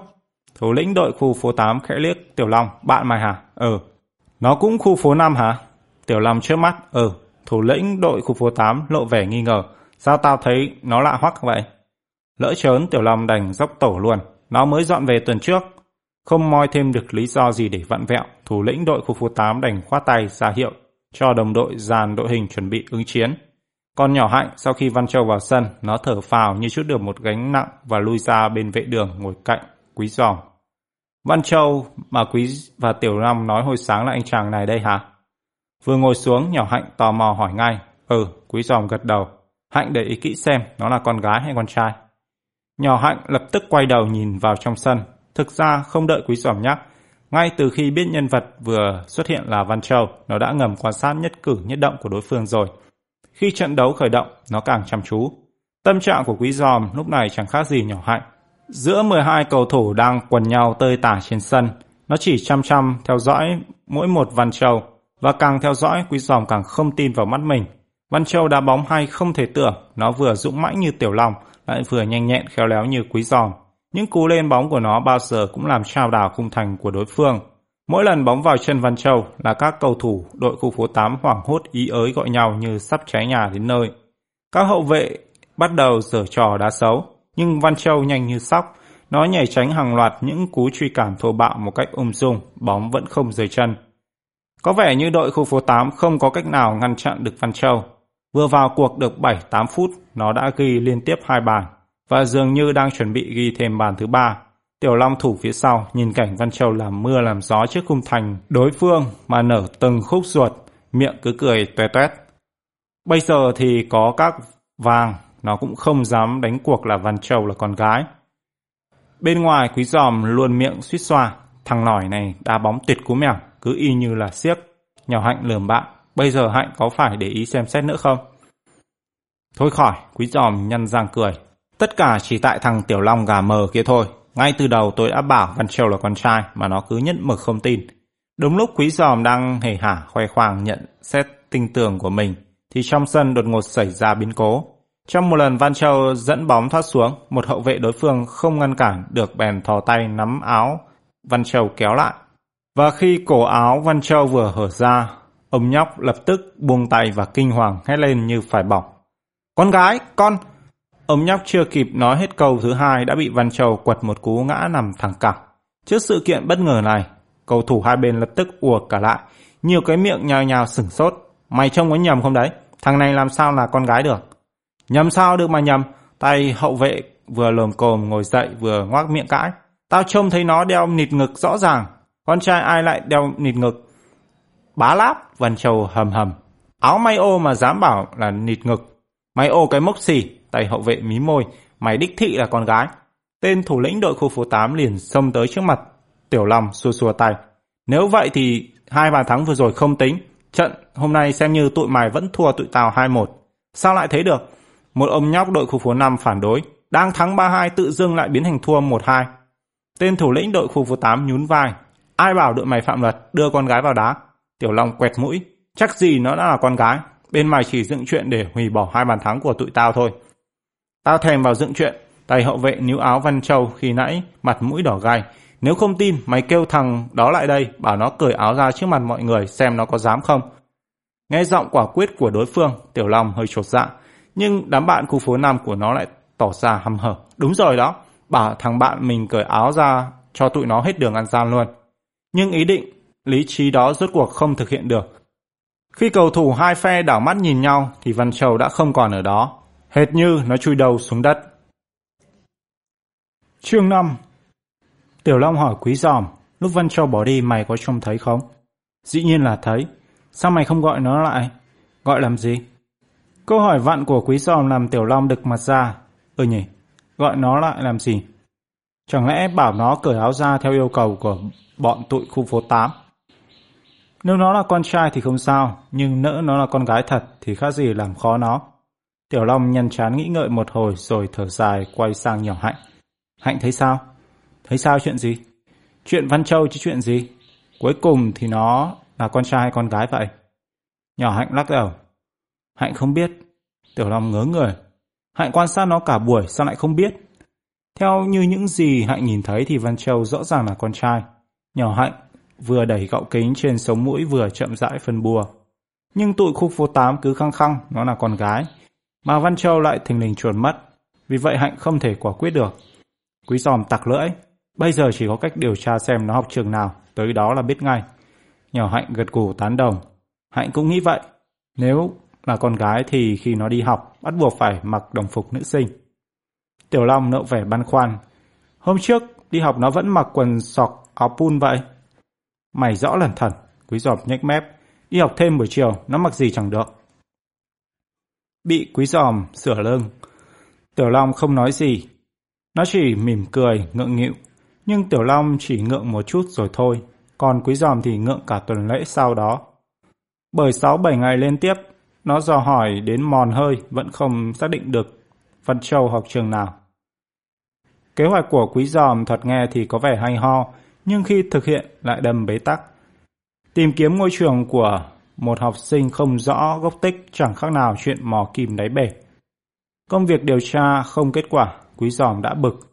Lên trường ngày nào cũng bị Tiểu Long và Nhỏ Hạnh hỏi thăm, nó càng thêm cáu. Hỏi, hỏi hoài, quý giòm sẵn giọng. Chuyện gì cũng phải từ từ chứ. Tụi mày nôn nóng thì tự đi mà điều tra. Quý dòng nổi cọc chừng một hai lần Tiểu Long và Nhỏ Hạnh vòng vía in du. Nhưng mặc dù Tiểu Long và Nhỏ Hạnh đã thôi mở miệng, ánh mắt thăm dò của tụi nó vẫn khiến Quý Giòm cảm thấy nhột nhạt. Nó tự ái nhiều bụng. Phải cố, phải cố. Nhưng rồi mọi chuyện vẫn cứ cồng cốc. Đến ngày thứ bảy thì Quý Giòm bất lực thú nhận. Chịu, tao không tài nào lần ra cái ngôi trường quỷ quái thằng lỏi đó được. Nhìn vẻ mặt buồn so của Quý Giòm, Nhỏ Hạnh bất giác động lòng. Nó nói giọng điệu ngược hẳn với thái độ nôn nóng trước đây. Chuyện đó khó lắm, không thể gấp gáp được đâu. Tiểu Long liếm môi. Chẳng lẽ tụi mình chịu thua sao? Chịu thua thì dĩ nhiên không chịu thua, nhỏ hạnh chép miệng, nhưng phải từ từ. Thấy nhỏ hạnh đề cao phương châm từ từ của mình, quý giòm khoái lắm. Vẻ dầu dĩ biến mất, nó tét miệng cười. Đúng rồi đó, phải từ từ. Ông bà nói, dục tốc bất đạt. Vội vàng chả làm được cái quái gì cả. Tiểu Long nhăn nhó, nhưng ít ra cũng phải biết mình sẽ bắt đầu từ đâu chứ. Nhỏ Hạnh điềm nhiên đáp. Bắt đầu từ nhà Văn Châu. Từ nhà Văn Châu? Tiểu Long trưng hửng. Tụi mình đã biết nhà nó đâu. Nhỏ Hạnh lắc mái tóc. Không biết thì mình sẽ tìm. Tìm nhà nó dù sao cũng dễ hơn tìm trường học của nó nhiều. Nghe tới đây Tiểu Long gục gạc đầu, dường như nó hiểu ra. Và mình sẽ chờ nó đi học để bám theo xem nó học chừng nào. Tiểu Long ơi là Tiểu Long. Trước vẻ khờ khạo của Tiểu Long, Quý Giòm không chịu được, bèn kêu lên. Sao mày ngốc thế? Nhưng nó đi học thì vừa ra khỏi cửa, nó đã mặc đồng phục rồi. Cần quá gì phải bám theo nó đến tận trường. Ở hả há, Tiểu Long là này. Rồi để khỏa lấp sự ngượng ngập, nó hỏi ngay. Vậy chừng nào mình mới tìm đến nhà nó? Ngay chiều nay, Quý Giòm nhanh nhỏ. Chiều đó, đúng ba rưỡi, Tiểu Long và Nhỏ Hạnh đã có mặt ở nhà Quý Sòm. Ba đứa đứng thập thò bên trong hàng rào, trong mắt nhìn qua kẽ hở của đám dây leo, chờ Văn Châu đi học về. Lúc 2 giờ, Quý Sòm đã phát hiện Văn Châu đi ngang qua trước cổng. Đó là giờ nó đi học thêm. Như vậy, thế nào lúc 4 giờ nó cũng về ngang. Xưa này vậy. Quả đúng như Quý Giòm tiền liệu. Bọn trẻ nhấp nhổm khoảng 20 phút đã thấy Văn Châu xuất hiện phía đầu đường. Vẫn ngổ ngáo như thường lệ, nhét túi quần. Vừa đi vừa chốc chốc cò chân sút các thứ vặt vãnh bắt gặp dọc đường. Lúc đi ngang qua cổng nhà quý giòm, nó ngoảnh cổ nhìn vào, Tiểu Long hồi hộp. Có chừng nó nhìn thấy, thấy thì quái là được, quý giòm khịt mũi, dây neo ken dày như thế mà. Lời trấn an của quý giòm chẳng làm Tiểu Long yên tâm, nó thụp người xuống, rụt cổ lại dù sao cũng chắc ăn hơn. Nhưng sự cẩn thận của Tiểu Long hoàn toàn thừa thãi. Văn Châu chỉ liếc vào nhà quý giòm một thoáng rồi cắm cúi đi tiếp, lòng không gợn chút nghi ngờ. Đợi Văn Châu đi một quãng khá xa, bọn quý giòm bắt đầu tuôn ra khỏi cổng và lật đật bám theo. Văn Châu không hề hay biết, nó mải hào hứng luyện sút bóng với những chiếc lòn rỗng và các loại vỏ trái cây nằm rải rác trên đường. Nhỏ hạnh quan sát men hàng hiên dọc trên dãy phố, vừa dán chặt mắt vào Văn Châu miệng hỏi. Quý nghĩ sao hả quý? Nghĩ chuyện gì? Nhỏ hạnh không trả lời mà buột miệng theo ý mình hãy nghĩ Văn Châu không thể là con gái được. Quý giòm chưa kịp bày tỏ ý kiến thì Văn Châu đã ngoặt quanh góc phố. Chết rồi, đuổi theo. Quý giòm hớt hải kêu và hấp tấp vượt lên trước. Nhỏ hạnh quên phát câu chuyện răng dở, cùng Tiểu Long giả bước chạy theo quý giòm. Lúc này cũng đã khuất dạng sau góc đường. Lúc tới nơi, cả hai vô cùng kinh ngạc. Khi thấy chẳng thấy Văn Châu ở đâu, chỉ có mỗi quý giòm đang đứng bên lề đường giáo giác nhỏng quanh. Nó đâu? Tiểu Long sửng sốt hỏi. Tao chẳng biết. Quý giòm hoang mang. Vừa đuổi tới đây thì mất hút. Tiểu Long ngẩn to te. Lạ thật. Chẳng lẽ nó biết bị theo dõi? Không thể như thế được. Quý giòm mím môi. Từ nãy đến giờ nó đâu có quay đầu lại lần nào. Tiểu Long gãi đầu. Thế thì tại sao nó đột ngột biến mất? Chẳng lẽ nó biết bay? À, nhỏ hạnh chợt reo lên và mừng rỡ chỉ tay vào cổng chợ kế ngã tư Chắc chắn nó đã vào trong kia. Tiểu Long nhèo mắt bán tín bán nghi. Nó vào chợ làm gì? Làm sao Hạnh biết được? Có thể nó định mua một thứ gì đó. Nhỏ Hạnh nhíu mày một thoáng rồi ngập ngừng nói thêm. Và lại nếu Văn Châu quả thực là con gái thì chuyện nó vào chợ không có gì đáng gọi là kỳ lạ. Trước những lý lẽ vững chắc của nhỏ Hạnh, Tiểu Long không còn thắc mắc nữa. Nó lặng lẽ bước theo hai bạn tiến vào cổng chợ. Đang đi, Quý Giòm đột nhiên đứng lại. Nhìn kìa, Tiểu Long và nhỏ hạnh cùng bật hỏi, giọng căng thẳng. Văn Châu hả? Câu hỏi vừa buột ra miệng cả hai, liền quay đầu nhớ nhác dòng quanh. Quý giòm chỉ tay vào chiếc xe bắn hủ tiếu bò viên, cười hì hì. Không phải, cái này nè, đang bị ám ảnh bởi việc truy lùng dấu vết Văn Châu, nên ngay cả quý giòm chỉ ngay chóc vào chiếc xe hủ tiếu bò viên để trêu cợt mình. Nhỏ hạnh vẫn chưa kịp hiểu ra, nó ngớ người. Quý chỉ cái gì thế? Món ăn mà hạnh ưa thích. Quý giòm nhèo mắt, giọng tình quái. Giờ này mà quý còn đùa được hả? Vừa hét lên nhỏ hạnh vừa trồm tới định tóm lấy cổ áo quý giòm. Nhưng mới vừa dướn người, mặt nó bỗng biến sắc. Nấp mau, Văn Châu! Giật mình quay lại, thấy Văn Châu đang đứng cách đó chừng 10 mét. Tiểu Long và quý giòm điếng hồn, cả hai quýnh quáng chui tọt vào, quầy hủ tiếu. Ngồi thu lưu đằng sau chiếc xe, ngóc cổ trông ra. Phía bên kia nhỏ hạnh cũng đang ngồi lấp ló sau gánh bún riêu, chốc chốc lại thò nửa đầu ra ngoài quan sát. Cũng may là Văn Châu đang lúi húi chọn mua thứ gì đó chỗ sạp bán trái cây, nếu không, với khoảng cách gần như thế, chắc chắn nó đã phát hiện ra bọn quý giòm một cách dễ dàng. Cả bọn nấp chừng 5 phút, Văn Châu đã lững thững quay ra, tay xách theo một túi Lekima vàng ruộng. Thằng nhóc này lạ lùng thật. Nhắc thấy trái cây lủng lẳng trên tay Văn Châu, quý giòm nhổ bụng. Thường ít ai ăn Lekima, Người ta chỉ thích ăn vú sữa, hồng xiêm, mãng cầu, xoài, nho, táo, măng cụt. Đang nghĩ ngợi, quý giòm bỗng hốt hoảng co giò chạy. Văn Châu lại vừa mất dạng sau một khúc rẽ. Nhưng khác với khi nãy, lần này vừa chạy tới góc phố, quý giòm liền thở phào khi thấy Văn Châu vẫn đang thả bộ tà tà trước mặt. Nhỏ Hạnh chờ tới chọc, đừng lo, ở đây chả có cái chợ nào đâu. Quý giòm nhún vai, đừng nói sớm, trước mặt kia kìa. Quý giòm nói bừa, không ngờ chúng phóc. Không chỉ một cái chợ mà trên lộ trình vòng vèo, khúc khỉu và dài rằng giặc của mình, Văn Châu đã dẫn bọn quý giòm qua thêm hai cái chợ, một cái cầu, ba cái ngã ba và năm cái ngã tư cả thầy. Nhỏ hạnh ngán ngẩm, nhà nó ở đâu mà xa tít mù thế này. Tiểu Long quẹt mũi uể oải. Ở đây thuộc về quận khác rồi, chỉ có quý giòm là tươi hơn hớn. Hèn gì tao không tìm ra trường của nó. Nếu nó học một trong những trường ở quận mình thì tao đã điều tra ra từ lâu rồi. Lạ thật, nhỏ hạnh nhíu mày, thế tại sao nó phải đi học thêm bên quận mình cho xa? Hoàn toàn dễ hiểu, quý giòm khịt mũi, bởi trung tâm tin học ở quận mình là trung tâm uy tín nhất. Đang nói, quý giòm bỗng dàng hai tay ra hiệu cho cả bọn lùi vào sau cột điện. Cuối cùng đôi chân dẻo dai của Văn Châu cũng dừng bước. Nó đứng trước một tòa biệt thự nguy nga tọa lạc ngay góc phố và nhìn vào với vẻ lưỡng lự. Điệu bộ của nó nửa muốn vào, nửa muốn không. Tiểu Long khều quý giòm. Nhà nó đấy hả mày? Không biết. Quý giòm khẽ đáp, mắt vẫn dán chặt vào ngôi biệt thự. Chờ một lát nữa đi. Văn Châu đứng ngần ngừ trước tòa biệt thự sang trọng kia có đến 5 phút. Rốt cuộc, nó cúi xuống co chân, rút tung một hòn sỏi ra đường rồi lầm lũi bỏ đi. Khi Văn Châu vừa rẽ ngoặt và khuất dạng sau góc hàng rào bao quanh tòa biệt thự, bọn quý giòm lập tức nhô ra khỏi chỗ nắp và ba chân bốn cẳng rượt theo. Cả ba rón rén men theo bờ rào rậm rạp lần về phía góc tường. Nhưng vừa thò đầu ra, bọn quý giòm suýt nhảy dựng lên khi thấy Văn Châu đứng lù lù cách đó chừng 3 mét, trước một cánh cổng sắt cao nghẽo. Văn Châu đang kiễng chân nhìn vào căn nhà nhỏ nằm sau cổng nên không thấy bọn quý giòm. Nhưng dù vậy, tim đứa nào đứa nấy vẫn đập thình thịch như muốn vọt ra khỏi ngực. Không ai bảo ai, cả ba hấp tấp rụt đầu lại, thấp thỏm đứng nép sau mép rào và cố gồng mình đứng yên để tránh gây ra tiếng động. Nếu con người ta không thở mà vẫn sống thì hẳn ba đứa cũng đã nín thở luôn rồi.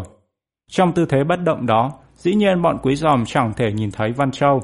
Chúng đành gắng hết sức vảnh tai lên, Nghe ngóng một hồi, chẳng thấy động tĩnh gì, quý giòm đó là Văn Châu còn đang suy tính chuyện gì, hoặc đang tìm kiếm người nào đó trong căn nhà nhỏ bên trong cổng.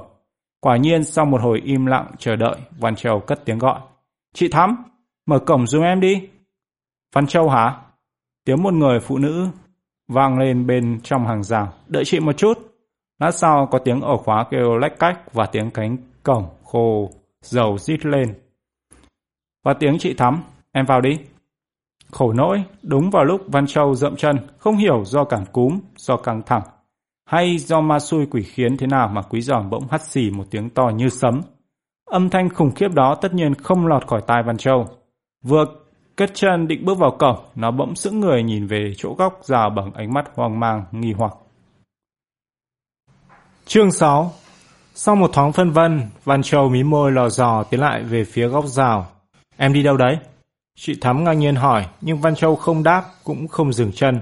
Mắt vẫn dán chặt vào bụi rậm, nơi phát ra tiếng động khả nghi, lòm dòm dò xét. Ôi, tụi mày làm gì thế? Vừa thò đầu ra khỏi mép rào, Văn trèo bỗng bật lên la hỏa khi thấy bọn quý giòm. Tụi tao có làm gì đâu. Quý giòm đỏ mặt lúng búng, tụi tao chỉ đứng đây hóng mát thôi. Đừng có xạo, Văn trèo hừ mũi. Tụi mày rình dập tao đúng không? Tiểu Long nuốt lớp bọt. Tụi tôi chỉ muốn biết nhà bạn thôi. Nó không dám nói thật mục đích sâu xa của cả bọn, văn trèo lờ mắt, nghi ngờ. Tụi mày muốn biết nhà tao làm chi? Tiểu Long liếm môi, để tới chơi. Rồi nó đổi sang giọng nghiêm trang. Dù sao bạn cũng đã giúp tụi này đá bại tụi khu phố 8. Nghe nhắc đến chuyện đá bóng, mặt Văn Châu tươi lên một chút, nhưng rồi nó sầm lại ngay. Thế sao tụi mày không hỏi tao mà lén nút theo dõi? Nhỏ Hạnh nãy giờ im lặng đứng nghe, Nay thấy hai bạn mình lộ vẻ bối rối trước câu hỏi vặn của Văn Châu, liền lên tiếng giải vây. Tụi này đi chơi phố, tình cờ nhìn thấy bạn, liền tò mò đi theo chứ đâu có phải cố ý theo dõi. Văn Châu nhìn nhỏ hạnh, cặp lông mày từ từ giãn ra. Mày nói thật không đấy? Tất nhiên là thật, nhỏ hạnh gật đầu, rồi sợ Văn Châu vặn vẹo liên tiếp. Nó vội vàng hỏi trước. Nhà bạn đây, phải không? Văn Châu khẽ liếc về phía căn nhà nhỏ trong hàng rào khẽ lắc đầu. Đây là nhà ông tao. Nhỏ hạnh chớp mắt. Tụi này vào chơi được không? Văn Châu lộ vẻ đắn đo, chán nó nhăn tít. Vẻ khó xử của Văn Châu khiến nhỏ hạnh vô cùng ngạc nhiên. Dù bạn vào nhà chơi đâu phải là chuyện gì ghê gớm mà anh chàng này phải suy tính khổ sở thế không biết. Nhưng nó chỉ nghĩ bụng chứ không dám buột miệng hỏi lý do. Mãi một lúc Văn Châu mới gật đầu. Thôi được, các bạn đi theo tôi. Giọng nó trầm ngâm, vẻ bất đắc dĩ, nó không còn mày mày tao tao như khi nãy nữa. Chị Thắm đứng đợi ở cổng, thấy Văn Châu kéo cả lố bạn sộc vào, liền chặn hỏi. Sao em dẫn bạn vào đông thế? Văn Châu cau mặt. Chẳng nhẽ chị muốn em không có bạn bè gì sao? Chị Thắm nhìn Tiểu Long và Quý Dòng, ngập ngừng. Còn hai bạn này, chị chưa nói hết câu, Văn Châu đã hừ giọng cất ngang. Đó là những bạn tốt của em. Và không nói không rằng, Văn Châu quay lại ngóc bọn Quý giòm đi theo.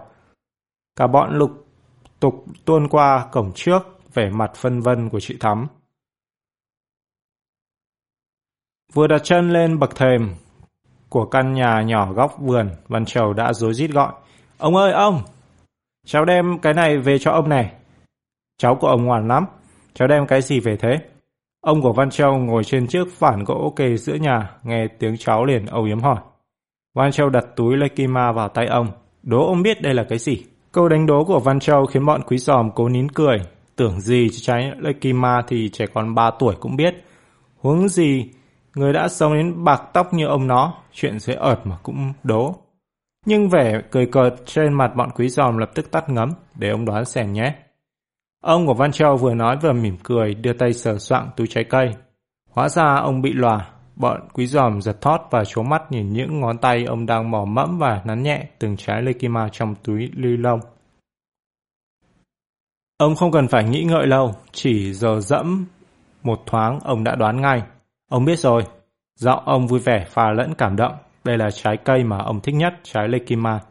Rồi ông chậm rãi bảo, cháu bỏ trái cây vào đĩa rồi đặt lên tủ cho ông. Văn Châu dạ một tiếng rõ to, nhưng nó chưa kịp chạy ra nhà sau thì ông đã gọi giật. Gượm đã! Gì hả ông? Ông quay về hướng bọn quý giòm đang đứng nãy giờ. Sao cháu còn chưa giới thiệu các bạn của cháu cho ông biết? Câu nói của ông khiến quý giòm, Tiểu Long và Nhỏ Hạnh giật nảy người. Từ khi bước vào đến giờ, ba đứa vẫn im lặng nơi ngách cửa. Không thốt một tiếng nào, vậy mà không hiểu sao ông vẫn phát giác được. Cháu quên, Văn Châu cười lỏ lẻ. Đây là ba người bạn thân của cháu, hôm nay cháu rủ các bạn về nhà chơi. Văn Châu vừa dứt lời, bọn quý giòm liền đồng thanh. cháu ông ạ, các cháu ngoan lắm. Ông hấp háy mắt dù chẳng nhìn thấy gì. Các cháu nhớ siêng năng đến chơi với bạn Văn Châu nhé. Dạ. Bọn trẻ, dạ, mà trong bụng cứ thắc mắc vô kể. Chị Thắm thì có vẻ không muốn cho bọn chúng vào nhà, trong khi đó người ông lại niềm nở mời bọn chúng thường xuyên đến chơi. Sự mâu thuẫn đó khiến bọn trẻ không hiểu đầu cua tai nheo ra làm sao. Nhỏ Hạnh vừa nghĩ ngợi vừa đảo mắt nhìn quanh. Căn nhà của ông Văn Châu bày biện đơn sơ gọn gàng. Kế chiếc phản gỗ, ông ngồi là một bộ bàn ghế mây nhỏ.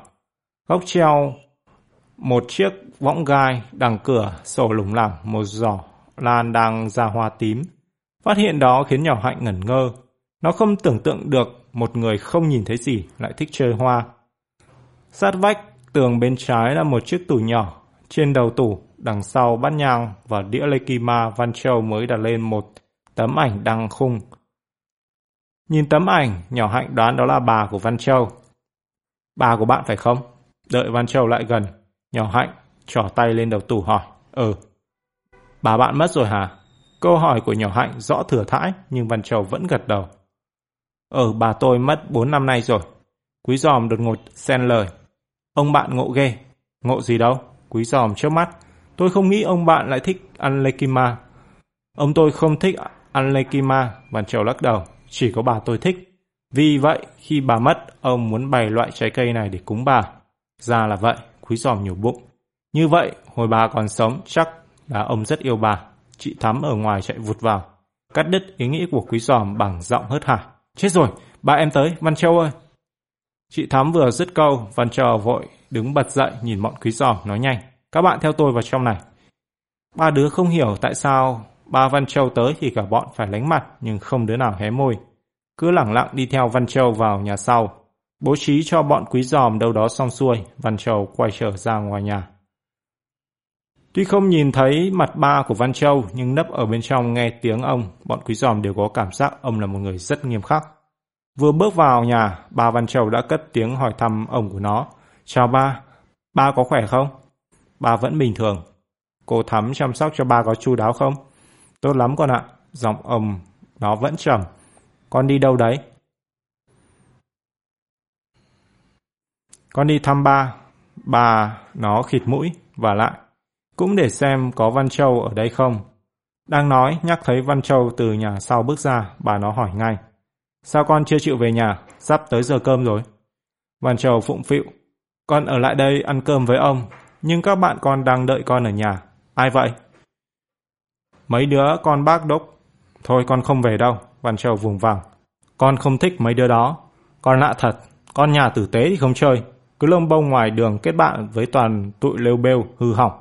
Giọng ba Văn Châu đượm vẻ Phật ý, rồi nhắc thấy quả bóng nằm lăn lóc dưới gầm phản, bà nó hừ mũi. Suốt ngày hết đấu võ lại tới đá bóng. Thật bà chưa từng thấy một đứa con gái nào kỳ quặc như con. Lời trách móc của bà Văn Châu khiến bọn quý giòm đang giỏng tai nghe, trộm, bỗng giật bắn như bị điện giật. Tiểu Long hí hửng thì thào, thấy chưa? Ta đã bảo nó là con gái mà, quý với hạnh cứ cãi. Nhỏ hạnh thở dài, thật không thể nào tin được. Riêng quý giòm cố tìm cách chống chế. Thì ngay từ đầu ta đã thấy nghi rồi. Trong khi quý giòm đang chống chế bên trong thì bên ngoài, ông của Văn Châu cũng đang chống chế cho nó. Ông bảo ba nó, chơi thể thao dù sao cũng có lợi cho sức khỏe, con ạ. Nhưng muốn chơi thể thao, nó có thể chơi bóng bàn, cầu lông hoặc tập aerobic. Giọng bà nó gay gắt, còn đánh võ với đá bóng là trò của con trai. Rồi như vẫn còn bực bội, ông hậm hực nói thêm. Chẳng lẽ ba không sợ cứ cái đà này nó sẽ biến thành một thằng hay sao? Con thử nghĩ mà xem. Ông nó lại lặng một hồi lâu rồi trầm ngâm nói. Lỗi này xét ra đâu phải là do nó. Lần này thì ba Văn Châu làm thinh, có vẻ như ông đang suy nghĩ lung lắm. Mãi một lúc, ông bực bội hắng giọng. Thôi, con về đây. Trước khi bước ra khỏi cổng, ông còn tặc lưỡi nói thêm. Dù sao con cũng không muốn ba chiều nó thái quá, nghĩa là đừng để nó đi lang thang suốt.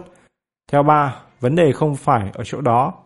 Ông của Văn Châu hừ giọng, vẻ Phật ý. Một khi nó thích ra ở ngoài đường hơn ở trong nhà thì ba nghĩ vợ chồng con nên xem lại cách quan tâm chăm sóc của mình. Nhưng lần này không rõ ba Văn Châu có nghe thấy những lời trách cứ của ông không. Tiếng giày gõ cồm cộp xuống nền đất mỗi lúc một nhỏ dần. Ba Văn Châu đi khỏi chừng 5 phút, Văn Châu mới quay vào nhà trong ngoắc bọn quý giỏ. Ra được rồi.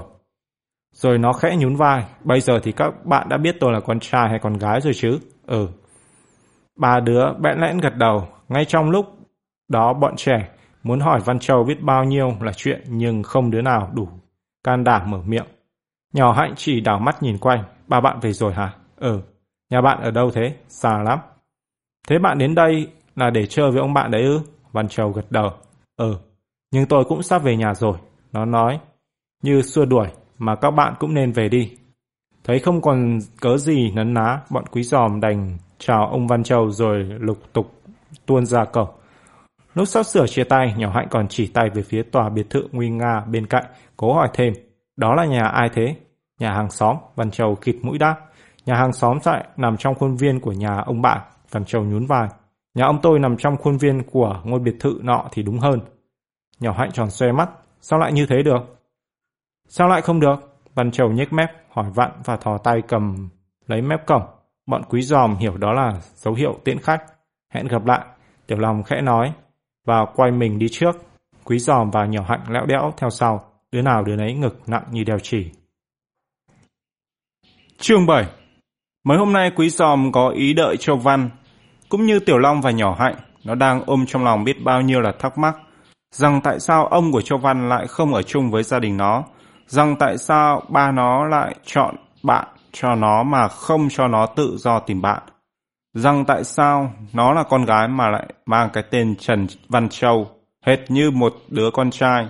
Lúc ở nhà ông của Văn Châu, Quý Giòm đã muốn hỏi lắm, nhưng bầu không khí ngột ngạt lúc đó làm nó ngại. Quý Giòm định bụng sẽ chặn đường Văn Châu lúc đi học về để hỏi cho ra lẽ.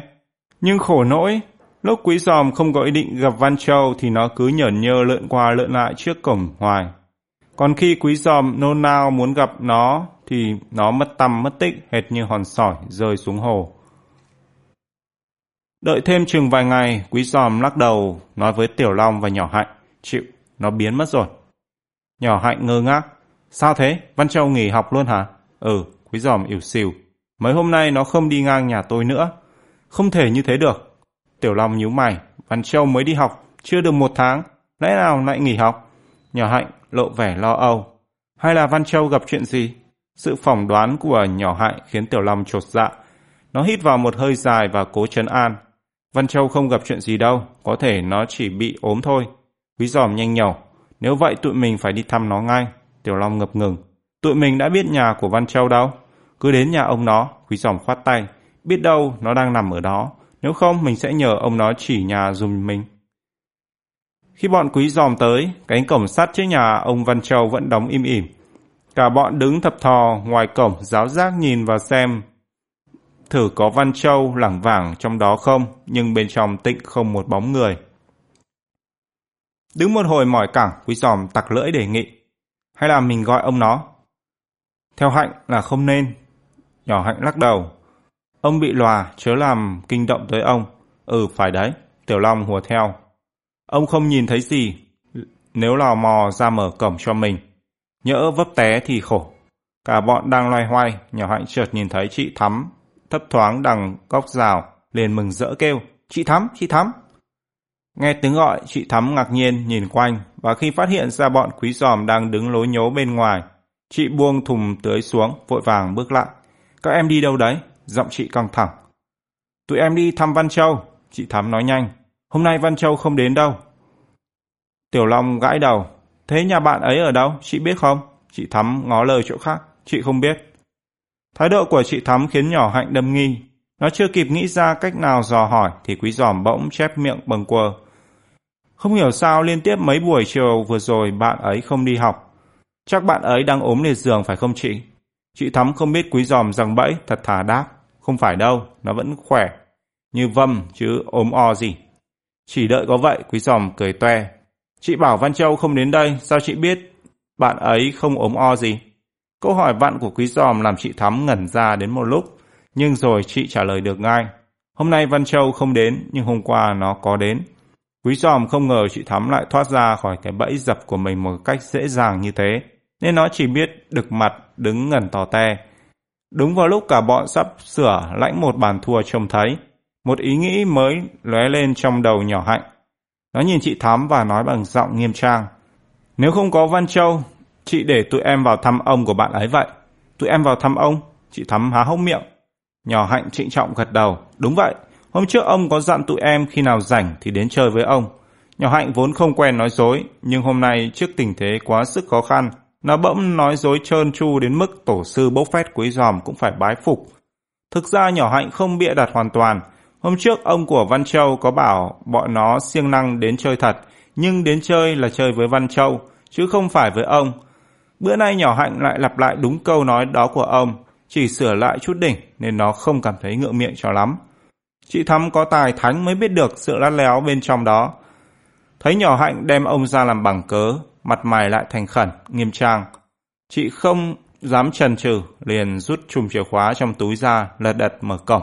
Vậy thì các em vào đi. Rồi chị cẩn thận dặn thêm. Nhưng các em nhớ đừng ở chơi quá lâu đấy nhé. Sao vậy hả chị? Quý giòm thắc mắc. Chị Thắm đáp bằng giọng bối rối. Chị chỉ sợ ông mệt. Ông của Văn Châu đón tiếp bọn quý giòm với vẻ niềm nở. À, các cháu đến chơi với bạn Văn Châu đấy ư? Vâng ạ, nhỏ hạnh rụt rè đáp. Lâu quá không thấy Văn Châu đi học, tụi cháu định đến thăm. Cháu nói gì lạ thế? Ông của Văn Châu tỏ vẻ ngạc nhiên. Sáng nào Văn Châu cũng đi học kia mà. Quý giòm khịt mũi. Tụi cháu muốn nói đến lớp học thêm buổi chiều ấy. À, Giọng ông bỗng dừng trầm xuống, lớp đó thì Văn Châu nghỉ luôn rồi. Bây giờ nó không đi học thêm ở ngoài nữa. Ba mẹ nó rước thầy về dạy ngay trong nhà. Sao thế ở ông? Quý giòm hỏi. Nói chung là giọng ông thoáng ngập ngừng. Nói chung là ba mẹ nó không muốn nó đi ra ngoài nhiều, sợ nó kết bạn lung tung. Rồi dường như sợ bọn quý giòm tự ái, ông tặc lưỡi nói thêm. Ông thì ông chẳng nghĩ như vậy. Một đứa trẻ nếu được giáo dục tốt, nó sẽ tự khắc biết chọn bạn mà chơi. Bổn phận của các bậc làm cha làm mẹ là dạy con biết phân biệt điều đúng điều sai, chứ không phải cấm cản hoặc giữ dịt nó trong nhà. Nhỏ hạnh thình lình hỏi, nếu thế thì tại sao ba mẹ bạn Văn Châu không ngăn cản bạn ấy đi học thêm ngay từ đầu, mà đợi đến bây giờ mới cấm hả ông? Câu hỏi bất ngờ của nhỏ hạnh khiến ông lộ vẻ khó xử. Sau một thoáng đắn đo, ông chậm rãi đáp. Điều đó chẳng qua là do ba của bạn Văn Châu đã tình cờ trông thấy các cháu. Trông thấy tụi cháu?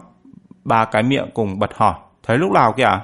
Lúc các cháu đến đây chơi đấy Quý giòm chố mắt. Hôm đó tụi cháu nấp ở đằng sau kia mà. Ông thở dài. Lúc các cháu nấp thì ba của Văn Châu không biết. Nhưng khi các cháu ra về thì ba nó trông thấy. Sao lại như thế? Quý giòm gãi cổ. Khi tụi cháu ra về thì ba của bạn ấy đã về trước rồi kia mà. Ông mỉm cười. Sao các cháu lần thần thế? Từ nhà Văn Châu ngó qua đây, đến con kiến cũng có thể nhìn thấy, nữa là các cháu. Câu nói của ông làm bọn trẻ trưng hửng. Ba cái miệng cùng nín thở. Thế nhà bạn Văn Châu là nhà nào hở ông? Tới phiên ông trưng hửng. Các cháu không biết thật sao? Dạ, không biết ạ. Bọn quý giòm đồng thanh. Ông im lặng một lúc rồi chậm chạp trỏ tay về phía ngôi biệt thự trong vườn. Nhà nó đấy. Ôi, bọn trẻ rên lên sửng sốt. Thế mà bạn Văn Châu bảo là nhà bạn ấy ở xa lắm, còn đây chỉ là nhà hàng xóm. Ông lại mỉm cười. Nó nói dối các cháu đấy. Phát hiện bất ngờ này khiến bọn trẻ lặng người, thẫn thờ suy nghĩ. Thế ra Văn Châu không ốm, nó chỉ bị bà mẹ bắt phải bỏ học những lớp buổi chiều. Giờ này chắc nó đang khổ sở với vị gia sư mới rước về trong ngôi nhà đẹp đẽ nhưng tù túng kia. Và biết đâu trong khi bọn quý giòm cất công đi tìm nó, thì nó cũng đang nhớ tới bọn quý giòm. Những người bạn tuy mới quen nhưng đã có chung với nhau những kỷ niệm đặc biệt không thể nào quên. Sực nhớ ra một chuyện quan trọng, nhỏ hạnh rụt rè lên tiếng. Ông ơi! Gì thế cháu? Nhỏ hạnh thu hết can đảm. Tại sao bạn Văn Châu lại trông giống con trai thế ở ông? Bọn trẻ cứ lo thắc mắc của nhỏ hạnh sẽ làm ông phật ý. Nhưng điều đó đã không xảy ra, giọng ông bình thản. Không chỉ các cháu mà rất nhiều người đều ngỡ Văn Châu là con trai. Hồi bà chưa mất, mắt ông chưa bị lòa, Văn Châu đã nom hệt như một thằng nhóc rồi. Lỗi không phải do nó. Ngay từ khi chưa sinh ra, nó đã là một đứa con trai rồi. Tiết lộ của ông bí hiểm đến nỗi bọn quý giòm cứ thuẫn mặt ra. Dường như ông cũng biết thế nên hắng giọng từ tốn kể. Chả là trước khi Văn Châu ra đời, nó đã có hai người chị. Câu chuyện của ông kể lạ lùng đến khó tin, bọn quý giòm nín thở nghe, miệng há hốc như nuốt lấy từng lời. Hai người chị của Văn Châu là Hồng Lam và Ngọc Diệu. Hồng Lam là chị cả, Ngọc Diệu là chị thứ hai. Ba mẹ của Văn Châu thoạt đầu chỉ định sinh hai đứa. Nhưng rồi thấy cả hai đều là gái, bà nó quyết sinh thêm đứa thứ ba để mong kiếm một đứa con trai. Sự khao khát đó lớn đến mức khi đứa con còn nằm trong bụng, ba mẹ nó đã may sẵn cho nó các loại quần áo kiểu con trai. Những thứ đồ chơi của con trai như bánh bóng, súng gươm, xe tăng đại bác cũng được sắm sẵn. Ngay cả cái tên cũng đặt trước Trần Văn Châu. Ý nói, con trai là châu báu ở trong nhà. Ôi, nghe đến đây không nén được. Nhỏ hạnh, bật kêu, chẳng lẽ bạn Văn Châu mang tên Trần Văn Châu thật hả ông? Cũng gần như thế, ông gật gù. Khi biết Văn Châu là con gái, tất nhiên bà mẹ nó cũng thất vọng, não nề. Cuối cùng, hai người bàn với nhau xem Văn Châu như con trai cho đỡ ấm ức. Thế là để xoa dịu tâm lý của bà mẹ, ngay từ lúc mới là lòng, Văn Châu đã nghiễm nhiên trở thành một đứa con trai, từ cách ăn mặc cho tới tóc tai đầu cổ. Cái tên Trần Văn Châu vẫn được giữ lại, chỉ bổ sung thêm một chữ thị vào giữa Trần Thị Văn Châu. Hèn gì, tiểu long vỡ lẽ tặc tặc lưỡi. Quý giòm cũng thở phào, có thế chứ, con gái ai lại mang tên Trần Văn Châu bao giờ? Nhỏ hạnh hồi hộp. Rồi sao nữa hả ông? Tất nhiên, nó giống hệt một thằng nhóc chứ sao? Ông nhún vai. Ở nhà cũng như ở trường, nó chỉ chơi với bạn trai. Nó mê vật lộn hơn là nhảy dây, thích đá bóng hơn chơi đánh đũa. Nó còn ghi tên sinh hoạt ở câu lạc bộ võ thuật và lớp năng khiếu bóng đá quận. Lời kể của ông dần dần làm sáng tỏ những điều bí mật vẫn bao quanh nhân vật Văn Châu. Tiểu Long cứ hèn gì, luôn miệng. Quý giòm và nhỏ hạnh thì không ngớt, gục gà gục gặc. Tính tình cũng như cách nói năng đi đứng của Văn Châu khiến ba mẹ nó ngày càng đâm lo. Nhất là từ khi thằng Bạch Kim em nó ra đời sau đó 6 năm đã thỏa mãn được nỗi khát khao của bà mẹ nó. Ông vừa ngừng lời, quý giòm đã nôn nóng hỏi. Thế bạn Văn Châu có biến thành con trai thật không ông? Làm gì có chuyện đó? Ông khẽ cười. Văn Châu là đứa có thể chất tốt, lại chơi với bạn trai từ nhỏ nên nó hiếu động thế thôi. Chừng vài năm nữa, bắt đầu đến tuổi trưởng thành. Tính tình và kiểu cách sinh hoạt của nó dĩ nhiên sẽ khác đi. Hơn nữa, tuy bề ngoài ngủ ngáo là thế, nhưng những khi ở bên ổng Văn Trèo vẫn là một đứa cháu gái dịu dàng khéo léo. Nó phụ với chị Thắm giặt rũ, nấu nướng quét dọn giúp ông hệt như một cô nội trợ đảm đang ấy chứ. Ông nói về cô cháu gái của mình bằng giọng yêu thương âu yếm và tin cậy. Nghe ông giải thích, bọn quý giòm thở phào. Nỗi lo lắng mơ hồ về cô bạn Văn Châu bỗng chốc bay biến mất. Thế còn ông? Quý giòm bỗng vọt miệng. Ông sao? Quý giòm nói nhanh. Không nhìn thấy cái nháy mắt ngăn cản của nhỏ hạnh. Sao ông không sống chung với ba mẹ bạn Văn Châu mà lại sống một mình trong căn nhà này? Hay là, hay là... Quý giòm đang ấp úng một hồi, vẫn không nói hết câu. Ông hiểu ngay sự thắc mắc trong lòng nó, ông quay mặt ra ngoài sân thong thả. Nhiều người cũng nghĩ như cháu, nhưng không phải. Con và dâu của ông không hề bạc đãi ông, ngược lại đối xử với ông rất tốt. Nói đến đây, đột nhiên ông ngừng lời, chán cau lại như đang nghĩ xem nên bắt đầu câu chuyện như thế nào. Chương 8 Theo như ông của Văn Châu kể thì ông xuất thân từ nông thôn, gắn bó gần suốt cuộc đời mình với làng quê mộc mạc. Ba của Văn Châu thì ngay từ bé đã lên thành phố học, rồi đỗ đạt ra trường, sinh cơ lập nghiệp và lấy vợ đẻ con luôn tại trên này. 6-7 năm trước đây, đúng vào lúc Bạch Kim, đứa con trai út ra đời, ba của Văn Châu chuyển sang làm giám đốc một công ty vật liệu xây dựng, bắt đầu ăn nên làm ra. Ba nó tậu ngôi biệt thự khang trang này và đón ông bà về ở chung. Ông bà không muốn rời bỏ nếp sống quen thuộc nơi làng thôn, nhưng ba của Văn Châu theo năn nỉ thuyết phục mãi, cuối cùng đành phải chiều lòng. Bà lên thành phố khoảng 3 năm thì mất, bỏ lại ông lui thủi một mình. Sau một năm sau ông mắt mờ dần rồi lòa hẳn, chẳng nhìn thấy gì. Từ đó ông đi đứng hay va chạm và thường xuyên làm rơi vỡ đồ đạc trong nhà. Trong bữa cơm, nhiều khi có khách cùng dự, ông lại thường làm rơi vãi thức ăn tung tóe ra bàn. Trước những chuyện đó, ba mẹ Văn Châu không nói gì, nhưng ông cảm thấy dâu con mình có vẻ phiền lòng. Thế là ông bảo dọn căn nhà kho cũ ở góc vườn để ông rời ra ở, bất chấp sự ngăn cản của mọi người. Các cháu ạ, giọng ông nhốm buồn. Ông rời ra đây thực ra chẳng phải vì giận dỗi gì. Ông già rồi, không giữ được gì cho con cháu nên cũng không nên làm phiền chúng. Việc phải lẽ thì nên làm. Nói cho cùng, ba mẹ của Văn Châu cũng rất quý ông. Thường xuyên đến đây thăm viếng, lại cho cô Thắm mỗi ngày sang đây giúp đỡ chăm sóc ông. Chỉ có điều ông không chịu được lối sống của bà mẹ nó.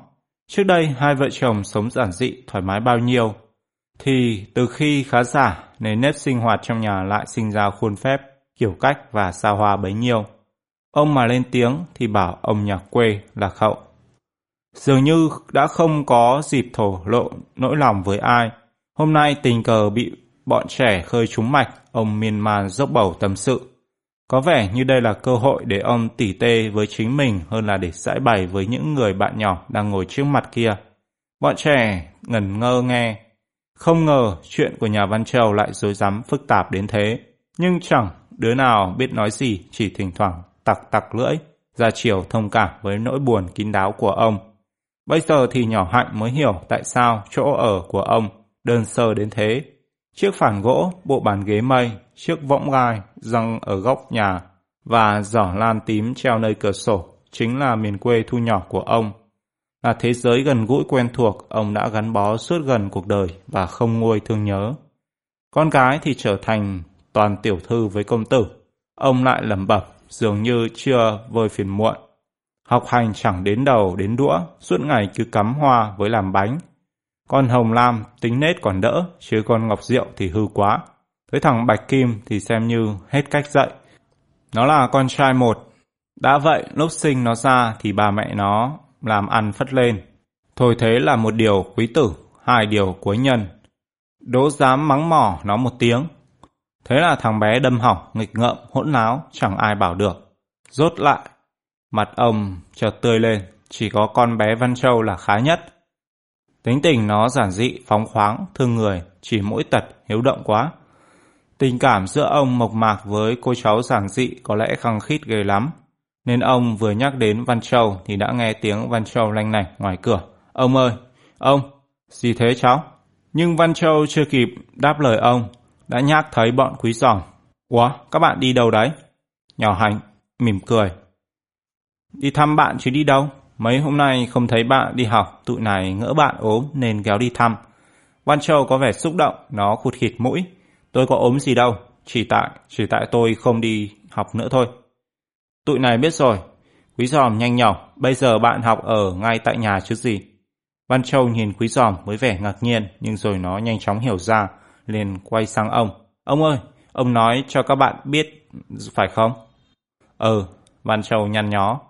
Ông kể chuyện của cháu ra chi vậy? Ông hiền lành. Đây là các bạn tốt của cháu, các bạn quan tâm đến cháu, ông phải giải thích để các bạn ấy khỏi lo lắng chứ. Nhưng mà cháu gọi ông có việc gì thế?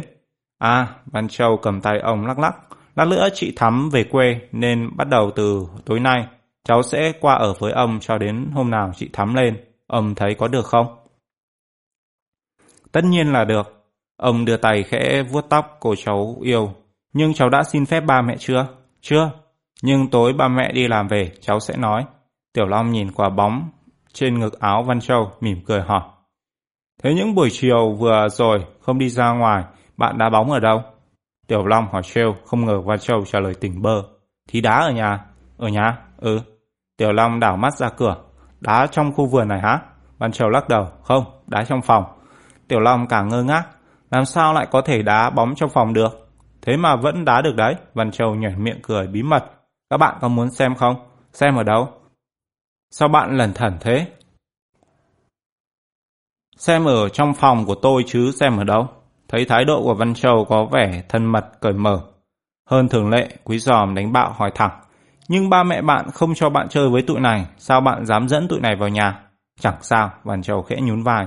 Ba mẹ tôi đi làm rồi, các bạn cứ đi theo tôi. Nói xong, không đợi ai kịp có ý kiến, Văn Châu quay ngoắt ra khỏi cửa, cắm cúi rảo bước. Bọn quý giòm chẳng biết làm sao liền là đặt đi theo.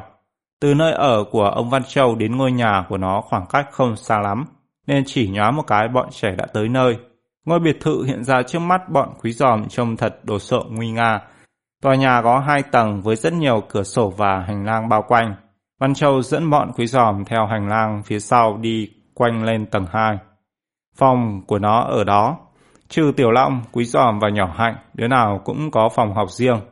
Nhưng căn phòng rộng rãi và đẹp đẽ của Văn Châu khiến hai đứa phải lóa mắt. Gỗ ốp kín tường. Một chiếc giường nệm đặt giữa nhà với đủ thứ gối ôm thơm phức rộng rãi đủ cho ba người nằm. Một chiếc tủ quần áo đeo đủ loại áo dài, váy đầm mà Văn Châu dường như không giờ tới bao giờ.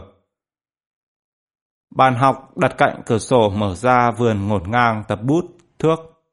Kế đó là một chiếc bàn nhỏ đặt máy vi tính.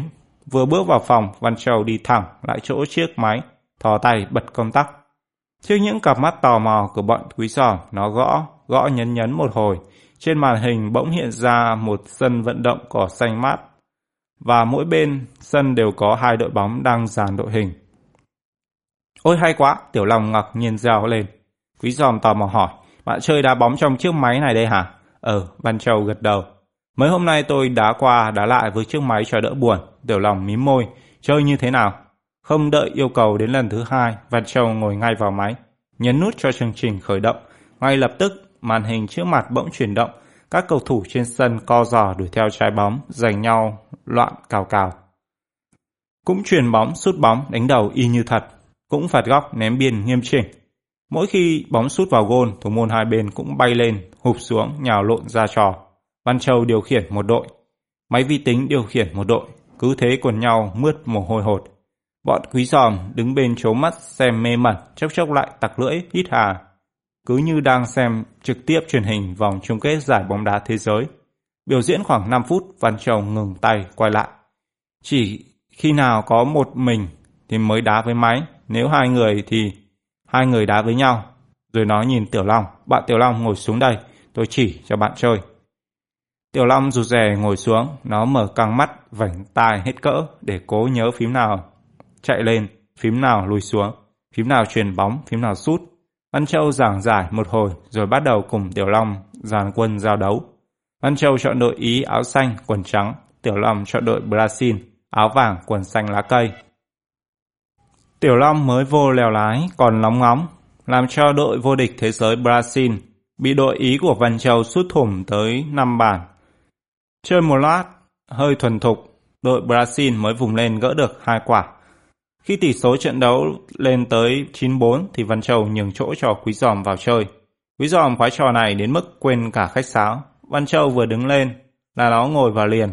Thế là từ lúc đó nó và Tiểu Long dán chặt mắt vô màn hình, say sưa quần nhau đến quên cả trời đất. Ngay cả khi cửa phòng xịch mở, một người con gái nhẹ nhàng bước vào, hai đứa cũng không hay biết. Chúng cứ luôn miệng, đỡ này, xem đây. Đến khi người mới vào thẳng thốt buột miệng, ôi, ai mà đông thế này? Hai đứa mới giật mình quay lại và đâm hoảng khi thấy một người con gái lạ hoắc đang từ từ tiến đến gần. Bạn em đấy, chị Hồng Lam. Té ra đây là chị cả của Văn Châu. Đã được ông của Văn Châu cung cấp tin tức từ trước, bận quý giòm biết ngay đây là người chị tính tình dễ chịu liền thở phào và lật đật chào. Chào chị ạ. Chào các em. Vẻ mặt của chị Hồng Lam vẫn chưa hết ngỡ ngàng. Các em vào đây khi nào thế? Em vừa dẫn vào. Văn Châu vội vàng đáp thay. Đây là những người bạn tốt của em. Các bạn tưởng em ốm nên tìm đến thăm. À, mắt chị Hồng Lam trượt lóe lên. Đây là các bạn hôm trước vào nhà. Ông bị ba nhìn thấy đấy phải không? Dạ. Sự thú nhận của nhỏ em khiến vẻ mặt chị Hồng Lam thoáng sững sờ. Chị chớp mắt, nói bằng giọng lo lắng. Ba mẹ sắp về rồi đấy. Nhắc nhở xong, chị vội vã bỏ ra liền.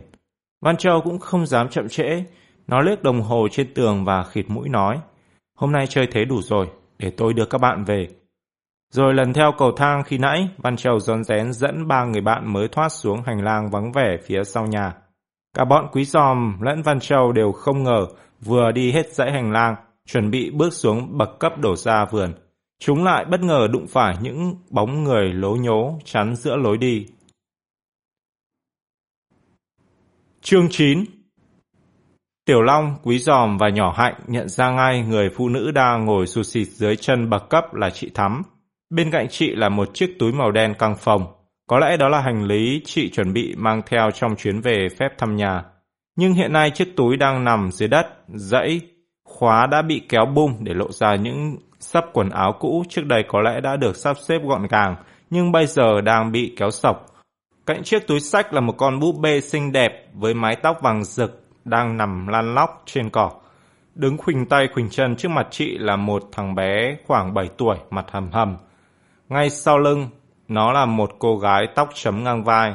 Cả hai đang đứng quay ngang nên không nhìn thấy bọn quý giòm. Tuy chưa gặp nhân vật này bao giờ, nhưng theo những gì ông của Văn Châu đã kể, bọn quý giòm đoán ngay ra đó là chị Ngọc Diệu và thằng Bạch Kim. Có phải chị định đánh cắp con búp bê này không? Thằng Bạch Kim hạnh hoẹ bằng giọng oai phong. Chị Thắm vẫn gục mặt trên chiếc túi thút thít trả lời.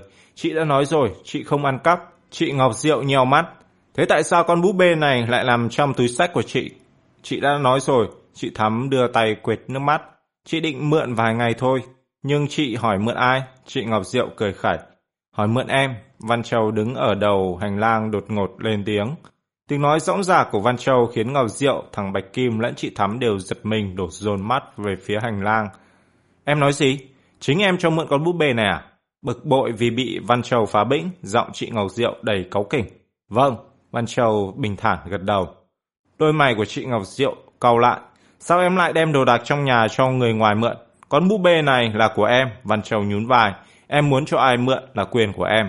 Câu trả lời của Văn Châu khiến chị Ngọc Diệu tức sôi gan.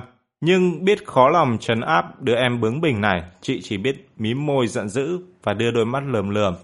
Chợt nhắc thấy bọn quý giòm đang đứng lấp ló sau lưng Văn Châu, chị sửng sốt. Khách quý nào đây? Chả phải khách quý nào cả, Văn Châu khịt mũi. Đây là bạn em. Ai cho phép em dẫn bạn về nhà? Mặt chị Ngọc Diệu sầm xuống. Văn Châu loay hoay chưa kịp nghĩ ra cách trả lời thì bà chị đã sáng mắt lên.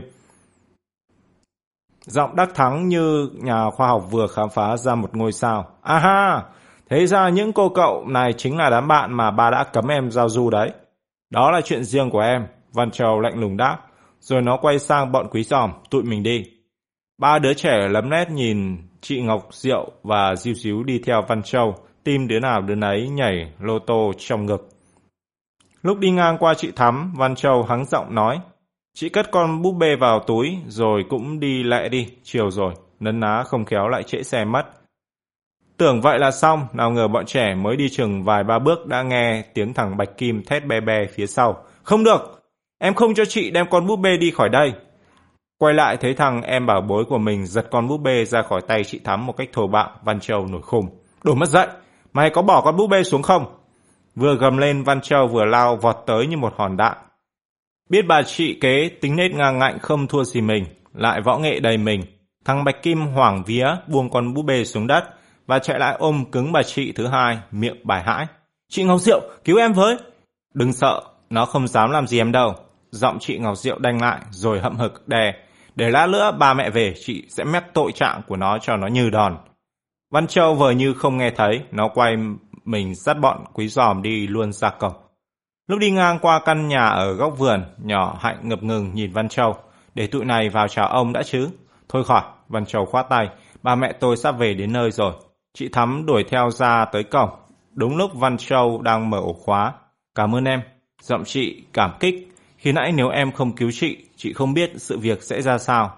Thôi bỏ qua đi, giọng Văn Châu nhẹ nhàng. Chị Thắm vẫn cố phân trần. Chị thấy gia đình ta giữ gìn đồ đạc rất kỹ nên chị không dám hỏi mượn. Nhưng chị không có ý đánh cắp. Chị chỉ định bụng âm thầm mượn con búp bê về cho bé Thảo chơi vài hôm rồi lén trả lại chỗ cũ. Ngày mốt là sinh nhật của nó, chị chỉ muốn cho nó vui mấy hôm thôi. Khuôn mặt bầu bĩnh của bé Thảo chợt hiện lên trong tâm trí của Văn Châu. Hôm trước, có một lần chị Thắm dắt nó lên chơi và Văn Châu thấy nó thường đứng trước tủ đồ chơi của mình ngắm nghía mấy con búp bê mà mình không bao giờ giờ tới một cách say sưa mềm mẩn. Sau lần đó, có lẽ thấy gia đình chủ tỏ ý không bằng lòng, chị không bao giờ nhắn người nhà dẫn con lên thăm chị nữa. Chị gặp bé Thảo trong một lần, nhưng Văn Châu vẫn nhớ như in ánh mắt ngạc nhiên, xen lẫn khát khao thèm muốn của một đứa bé quen sống trong cảnh thiếu thốn. Nay nghe chị Thắm nhắc tới nó, Văn Châu bất giác cảm thấy bùi ngùi. Chị cứ đem về cho bé Thảo chơi đi. Nhưng em tin là chị không cố ý đánh cắp chứ, chị Thắm vẫn chưa hết băn khoăn, em tin. Em tin là sau ngày sinh nhật của con gái chị, chị sẽ tự động đem con búp bê trả lại chỗ cũ chứ. Văn Châu dịu dàng, Tất nhiên chị sẽ làm thế. Mặt chị thắm tươi lên. Cảm ơn em. Nói xong chị nhanh nhẹn khoác túi lên vai và len vội qua cổng bằng những bước chân hấp tấp nhưng thanh thản. Văn Châu nói với theo. Lẽ ra em tặng luôn cho bé Thảo con búp bê này, nhưng vì chị Ngọc Diệu và thằng Bạch Kim đã nhìn thấy nên đành chịu. Hôm nào em sẽ gửi bé Thảo một con búp bê khác. Chị Thắm quay lại nở một nụ cười biết ơn rồi cắm cúi đi như chạy. Có lẽ chị sợ trễ chuyến xe cuối ngày. Chị vừa khuất sau góc vườn, Văn Châu liền quay lại bọn quý giòm, thân mật nói. Chia tay nhé. Tiểu Long trước mắt, chừng nào tụi mình sẽ gặp lại? Chưa biết, nhưng chắc chắn sẽ gặp lại. Văn Châu nhoẻn miệng cười. Tự bao giờ nó đã đánh mất sự lạnh lùng, cố hữu. Quý giòm khụt khịt mũi. Hôm nào tụi này đến thăm bạn được không? Không cần, tôi sẽ tự đi tìm các bạn. Nhỏ hạnh nheo mắt, nhất định nhé. Ừ, nhất định. Vừa nói, Văn Châu vừa vội vàng khép cổng lại, ba mẹ nó chắc đã sắp về tới. Chương 10 Văn Châu nói chắc như đinh nấm cột. Nó bảo nhất định sẽ tìm gặp bọn quý giòm thì hai ngày hôm sau nó đã xuất hiện ở bãi bóng ven đường hôm nọ. Lại đúng vào lúc đội bóng khu phố 5 của Tiểu Long đang đụng độ quyết liệt với đội bóng khu phố 6. Tiểu Long và Quý Giòm đang mải quần nhau túi bụi trên sân, dĩ nhiên không trông thấy Văn Châu. Nhưng ngay cả nhỏ hạnh đang ngồi ngoài giữ quần áo cũng chẳng phát giác ra Văn Châu nốt. Chỉ khi giọng nói của Văn Châu thình lình thốt lên sau lưng, các bạn đến đây lâu rồi à? Nhỏ hạnh mới giật mình, thoát người quay lại. À, Văn Châu! Nó reo lên và vội vàng quay vào trong sân la lớn. Long, quý, Văn Châu đến rồi này. Tiểu Long ngoảnh ra, mừng rỡ. Văn Châu hả? Vào đây đá bóng chơi. Rồi nó dỉ tai tên tiền đạo đã cặp với quý giòm. Mày ra cho thằng bạn tao đá thay một hiệp đi. Kẻ bị thay thế danh mãnh hỏi lại. Thằng bạn mày hay cô bạn? Im đi mày. Tiểu Long nạt. Mày hò hé tụi khu phố 6 mà nghe thấy chúng không chịu đâu. Tên tiền đạo khu phố 5 cười cười quay đi. Nó chỉ muốn trêu Tiểu Long thôi, chứ tài làm siếc với quả bóng của thằng Văn Châu thì nó đã tận mắt chứng kiến trong trận đụng nhau với khu phố 8 lần trước rồi. Trai hay gái không cần biết, chỉ cần biết thằng này mà đã cặp với quý giòm ở hàng tấn công. thì có lẽ không đội bóng nào trong phường có thể ngăn chặn nổi. Trận đấu phải tạm dừng lại để bên Tiểu Long thay người. Đứa nào lạ hoắc vậy? Tụi khu phố 6 tròn mắt hỏi. Tiểu Long đã chuẩn bị sẵn câu trả lời. Thằng này con ông chú tao, nó mới dọn về ở chung với tao. Thôi đá lẹ đi, sắp chiều rồi, một đứa dục. Thế là màn điều tra ngắn ngủi nhanh chóng kết thúc. Văn Châu ung dung vào sân, nó đến bên quý giòm cười hỏi, tỷ số bao nhiêu rồi? Bên mình đang bị dẫn trước 1-2. Tụi khu phố 6 này đã bốc lắm. Quý giòm đáp, rồi nó khịt mũi nói thêm. Nhưng có bạn vào thì ổn rồi. Quả nhiên từ khi Văn Châu xuất hiện, thế trận trên sân thay đổi hẳn. Nó cùng Quý Giòm hợp thành một cặp đôi tiền đạo cực kỳ lợi hại, thường xuyên khuấy đảo vùng cấm địa của đối phương. Cung thành đội khu phố 6 bị bắn phá liên tục, thủ môn đối phương phá bóng mướt mồ hôi, còn các hậu vệ vừa thở hồng hộc vừa trách móc nhau ẩm ý. Đội hình khu phố 6 càng lúc càng rối loạn, hàng tấn công gần như rút hết về sân nhà để giúp đỡ cho hàng phòng thủ nhưng vô hiệu. Bóng dính chặt vào chân, Văn Châu thoát đi như gió lốc, luôn lách qua một rừng chân như đi qua chỗ không người. Nó thường xuyên đổi chỗ với quý giòm, dễ dàng thoát khỏi sự đeo bám của đối phương, và hai đứa thi nhau tung những cú sút như búa bổ về phía khung thành của đội khu phố 6. Trong vòng 15 phút, tỷ số lập tức cân bằng 2-2, rồi nhanh chóng nâng lên 3-2, rồi 4-2, nhưng về đội khu phố 5. Đội trưởng Tiểu Long mặt cười tươi hớn hở. Như một khán giả vô tư, nó chống tay vào hông. Nhàn nhã đứng xem Văn Châu và Quý Giòm làm tình làm tội đối phương. Thỉnh thoảng mới cản phá một đợt tấn công hiếm hoi và yếu ớt của đội khu phố 6. Lối vườn bóng điệu nghệ và đầy biến ảo của Văn Châu không những chinh phục các cầu thủ có mặt trên sân mà còn thu hút cả sự chú ý của khách đi đường. Chẳng mấy chốc, chung quanh chỗ nhỏ hạnh ngồi đã đặc nghẹt một đám nhóc lối nhố. Chúng vừa dán mắt vào trận đấu vừa trầm trồ. Đội khu phố năm moi đâu ra một thằng lỏi chứ danh thế không biết. Nó lừa bóng cứ như Maradona ấy. Ừ, chả kém gì Maradona thật. Nhỏ hạnh ngồi nghe tụi nhóc bàn tán mà cứ mắt cả ruột. Nhưng nhỏ hạnh chỉ mát ruột được có một chút xíu. Một ông nhóc đội khu phố 8 không biết ở đâu chờ tới nhập vào đám khán giả ồn ào kia. Thoạt đầu nó chưa phát hiện ra Văn Châu, nhưng nghe tụi nhóc không ngớt. Lời tán tụng, một cầu thủ của đội khu phố 5, nó liền sực nhớ ra chuyện hôm nọ. Liền giật mình, chố mắt chăm chú quan sát. Và thoáng một cái, nó đã kêu toáng lên. Thằng đó là con gái, thằng đó là con gái. Đang say men chiến thắng, tiếng hét thất thanh của thằng nhóc khu phố 8 khiến tiểu lòng biếng người. Nó quay lại. Nói bậy bạ gì đó mày? Có tụi mày bậy bạ thì có. Thằng nhóc hình mũi. Ai đời lại đưa con gái vào đá trong một đội bóng con trai? Nói bậy. Tiểu Long định lạt một tiếng qua quýt rồi quay vào đá tiếp. Nhưng khi nó ngoảnh lại thì tụi khu phố 6 đã ôm chặt quả bóng trong tay. Đội trưởng đội khu phố 6 tiến tới một bước. Nó nói có đúng không? Tiểu Long trước mắt. Đúng chuyện gì? Đội trưởng khu phố 6 hất mặt về phía Văn Châu. Thằng này là con gái hay con trai vậy? Tiểu Long ấp úng chưa kịp đáp thì thằng nhóc khu phố 8 đứng ngoài đã nhanh nhọc. Nó là con gái đấy. Hôm trước, nó đã bị tụi tao phát hiện một lần rồi. Không tin, tụi mày bảo nó cởi áo ra xem nó có dám không. Văn Châu từ nãy đến giờ vẫn đứng yên bên cạnh quý giòm, không lộ phản ứng gì. Nay nghe ông nhóc khu phố 8 mở miệng xúi dục. Nó khẽ hừ mũi một cái và mí môi lờ lờ tiến lại. Ông nhóc này từng chứng kiến Văn Châu quật ngã, gọn ngang một hậu vệ lực lưỡng của đội mình hôm trước, nên bây giờ thấy đối phương lầm lì bước tới. Nó hoảng hồn thối lui. Cứ Văn Châu tiến một bước là nó lùi một bước, và khi Văn Châu đến sát chỗ nhỏ hạnh thì ông nhóc đã chạy tuốt ra xa. Tụi khu phố năm đứng trong sân cất tiếng cười nhạo. Mày bảo nó là con gái sao mày lại sợ hãi cuống cuồng lên vậy? Trong khi ông nhóc khu phố 8 thẹn đỏ mặt vì chưa biết phải chống chế như thế nào thì Văn Châu đã cầm tay nhỏ hạnh kéo đi. Tụi mình về. Thấy hai bạn mình đã bỏ về, Tiểu Long quay lại phía đội khu phố 6 tuyên bố. Tụi tao cũng về luôn. Trận đấu hôm nay xem như kết thúc ở tỷ số 4-2. Dẹp. Ba bàn thắng của thằng kia, à, của con nhỏ kia, coi như không tính. Trận này tụi mày vẫn thua 1-2. Tụi khu phố 6 nhào nhào. Nhưng mặc cho đối phương là ó ngộ sĩ, Tiểu Long nháy mắt với Quý Giòm và hai đứa hấp tấp rượt theo Văn Châu và Nhỏ Hạnh. Làm sao bạn lẻn ra khỏi nhà được hay vậy? Nhỏ Hạnh hỏi Văn Châu. Bạn quên là hiện nay tôi đang ở với ông à? Tôi sẽ ở đó cho đến chừng nào chị Thắm lên. Nhỏ Hạnh không hiểu. Ở với ông thì sao? Thì sẽ được ông trai chở chứ sao? Văn Châu cười. Ba mẹ tôi có hỏi. ông sẽ bảo là ông sai tôi đi đâu đó. Nhỏ hạnh cũng cười, ông bạn thương bạn quá hén. Ừ, ông thương tôi nhất nhà. Và tôi cũng thương ông nhất nhà, tôi cũng thương cả bà nữa, nhưng bà mất rồi.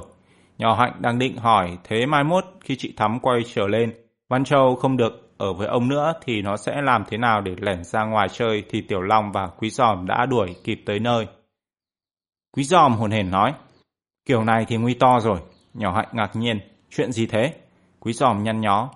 Hôm trước tụi khu phố 8 đã phát hiện ra Văn Châu là con gái. Hôm nay tới lượt tụi khu phố 6. Thế là chẳng mấy chốc tụi nó đồn ầm lên cho mà xem. Nhỏ hạnh vẫn ngơ ngác. Thế thì sao? Thì Văn Châu sẽ không được đá bóng chung với bọn mình nữa chứ sao? Tiểu Long vọt miệng đáp thay. Nhỏ hạnh nhèo mắt trêu. Bộ Long sợ không có bạn Văn Châu, đội bóng khu phố 5 sẽ đá thua đó hả? Không phải, Tiểu Long thật thà thu nắm tay quẹt mũi. Tôi chỉ lo nếu không được chơi bóng, bạn Văn Châu sẽ buồn thôi. Bạn đừng lo, Văn Châu thản nhiên. Không bóng ở nhà thì tôi sẽ đá bóng trên trường. Quý giòm thô lố mắt. Trường bạn cho phép con trai, con gái đá chung với nhau hả? Văn Châu cười nụ. Trường tôi có đội bóng đá nữ. Ôi hay quá, quý giòm lém lên. Vậy hôm nào đội bóng nam trường tôi mời đội bóng đá nữ trường bạn qua thi đấu nhé. Văn Châu chưa kịp trả lời, mắt nó bỗng nhắc thấy một đám đông đang túm tụm trước cổng nhà quý giòm, liền lật đật giả bước lên trước. Vừa tới nơi, Văn Châu đã nhận ra ngay những gương mặt quen thuộc, nhỏ Diệp, nhỏ Thi và nhỏ Cẩm Thúy. Chính ba đứa này hôm trước đã làm khổ nó tơi bời nên nó vẫn nhớ như in. Nhất là nhỏ Diệp, em quý giòm thì nó đã gặp những tới hai lần. Ba đứa con gái lúc này đang đứng bao vây một thằng nhóc lạ mặt. Điều đó làm Văn Châu rất đỗi ngạc nhiên. Nó càng ngạc nhiên hơn nữa khi phát hiện ngay trên lề đường con búp bê chạy bằng pin hôm trước. Nó đền cho nhỏ Diệp đang nằm lan lóc.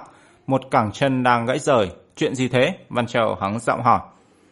Thấy có người quan tâm, nhỏ Diệp mếu máu chỉ tay vào thằng nhóc mặt mày xanh nhợt đang đứng đực trước mặt.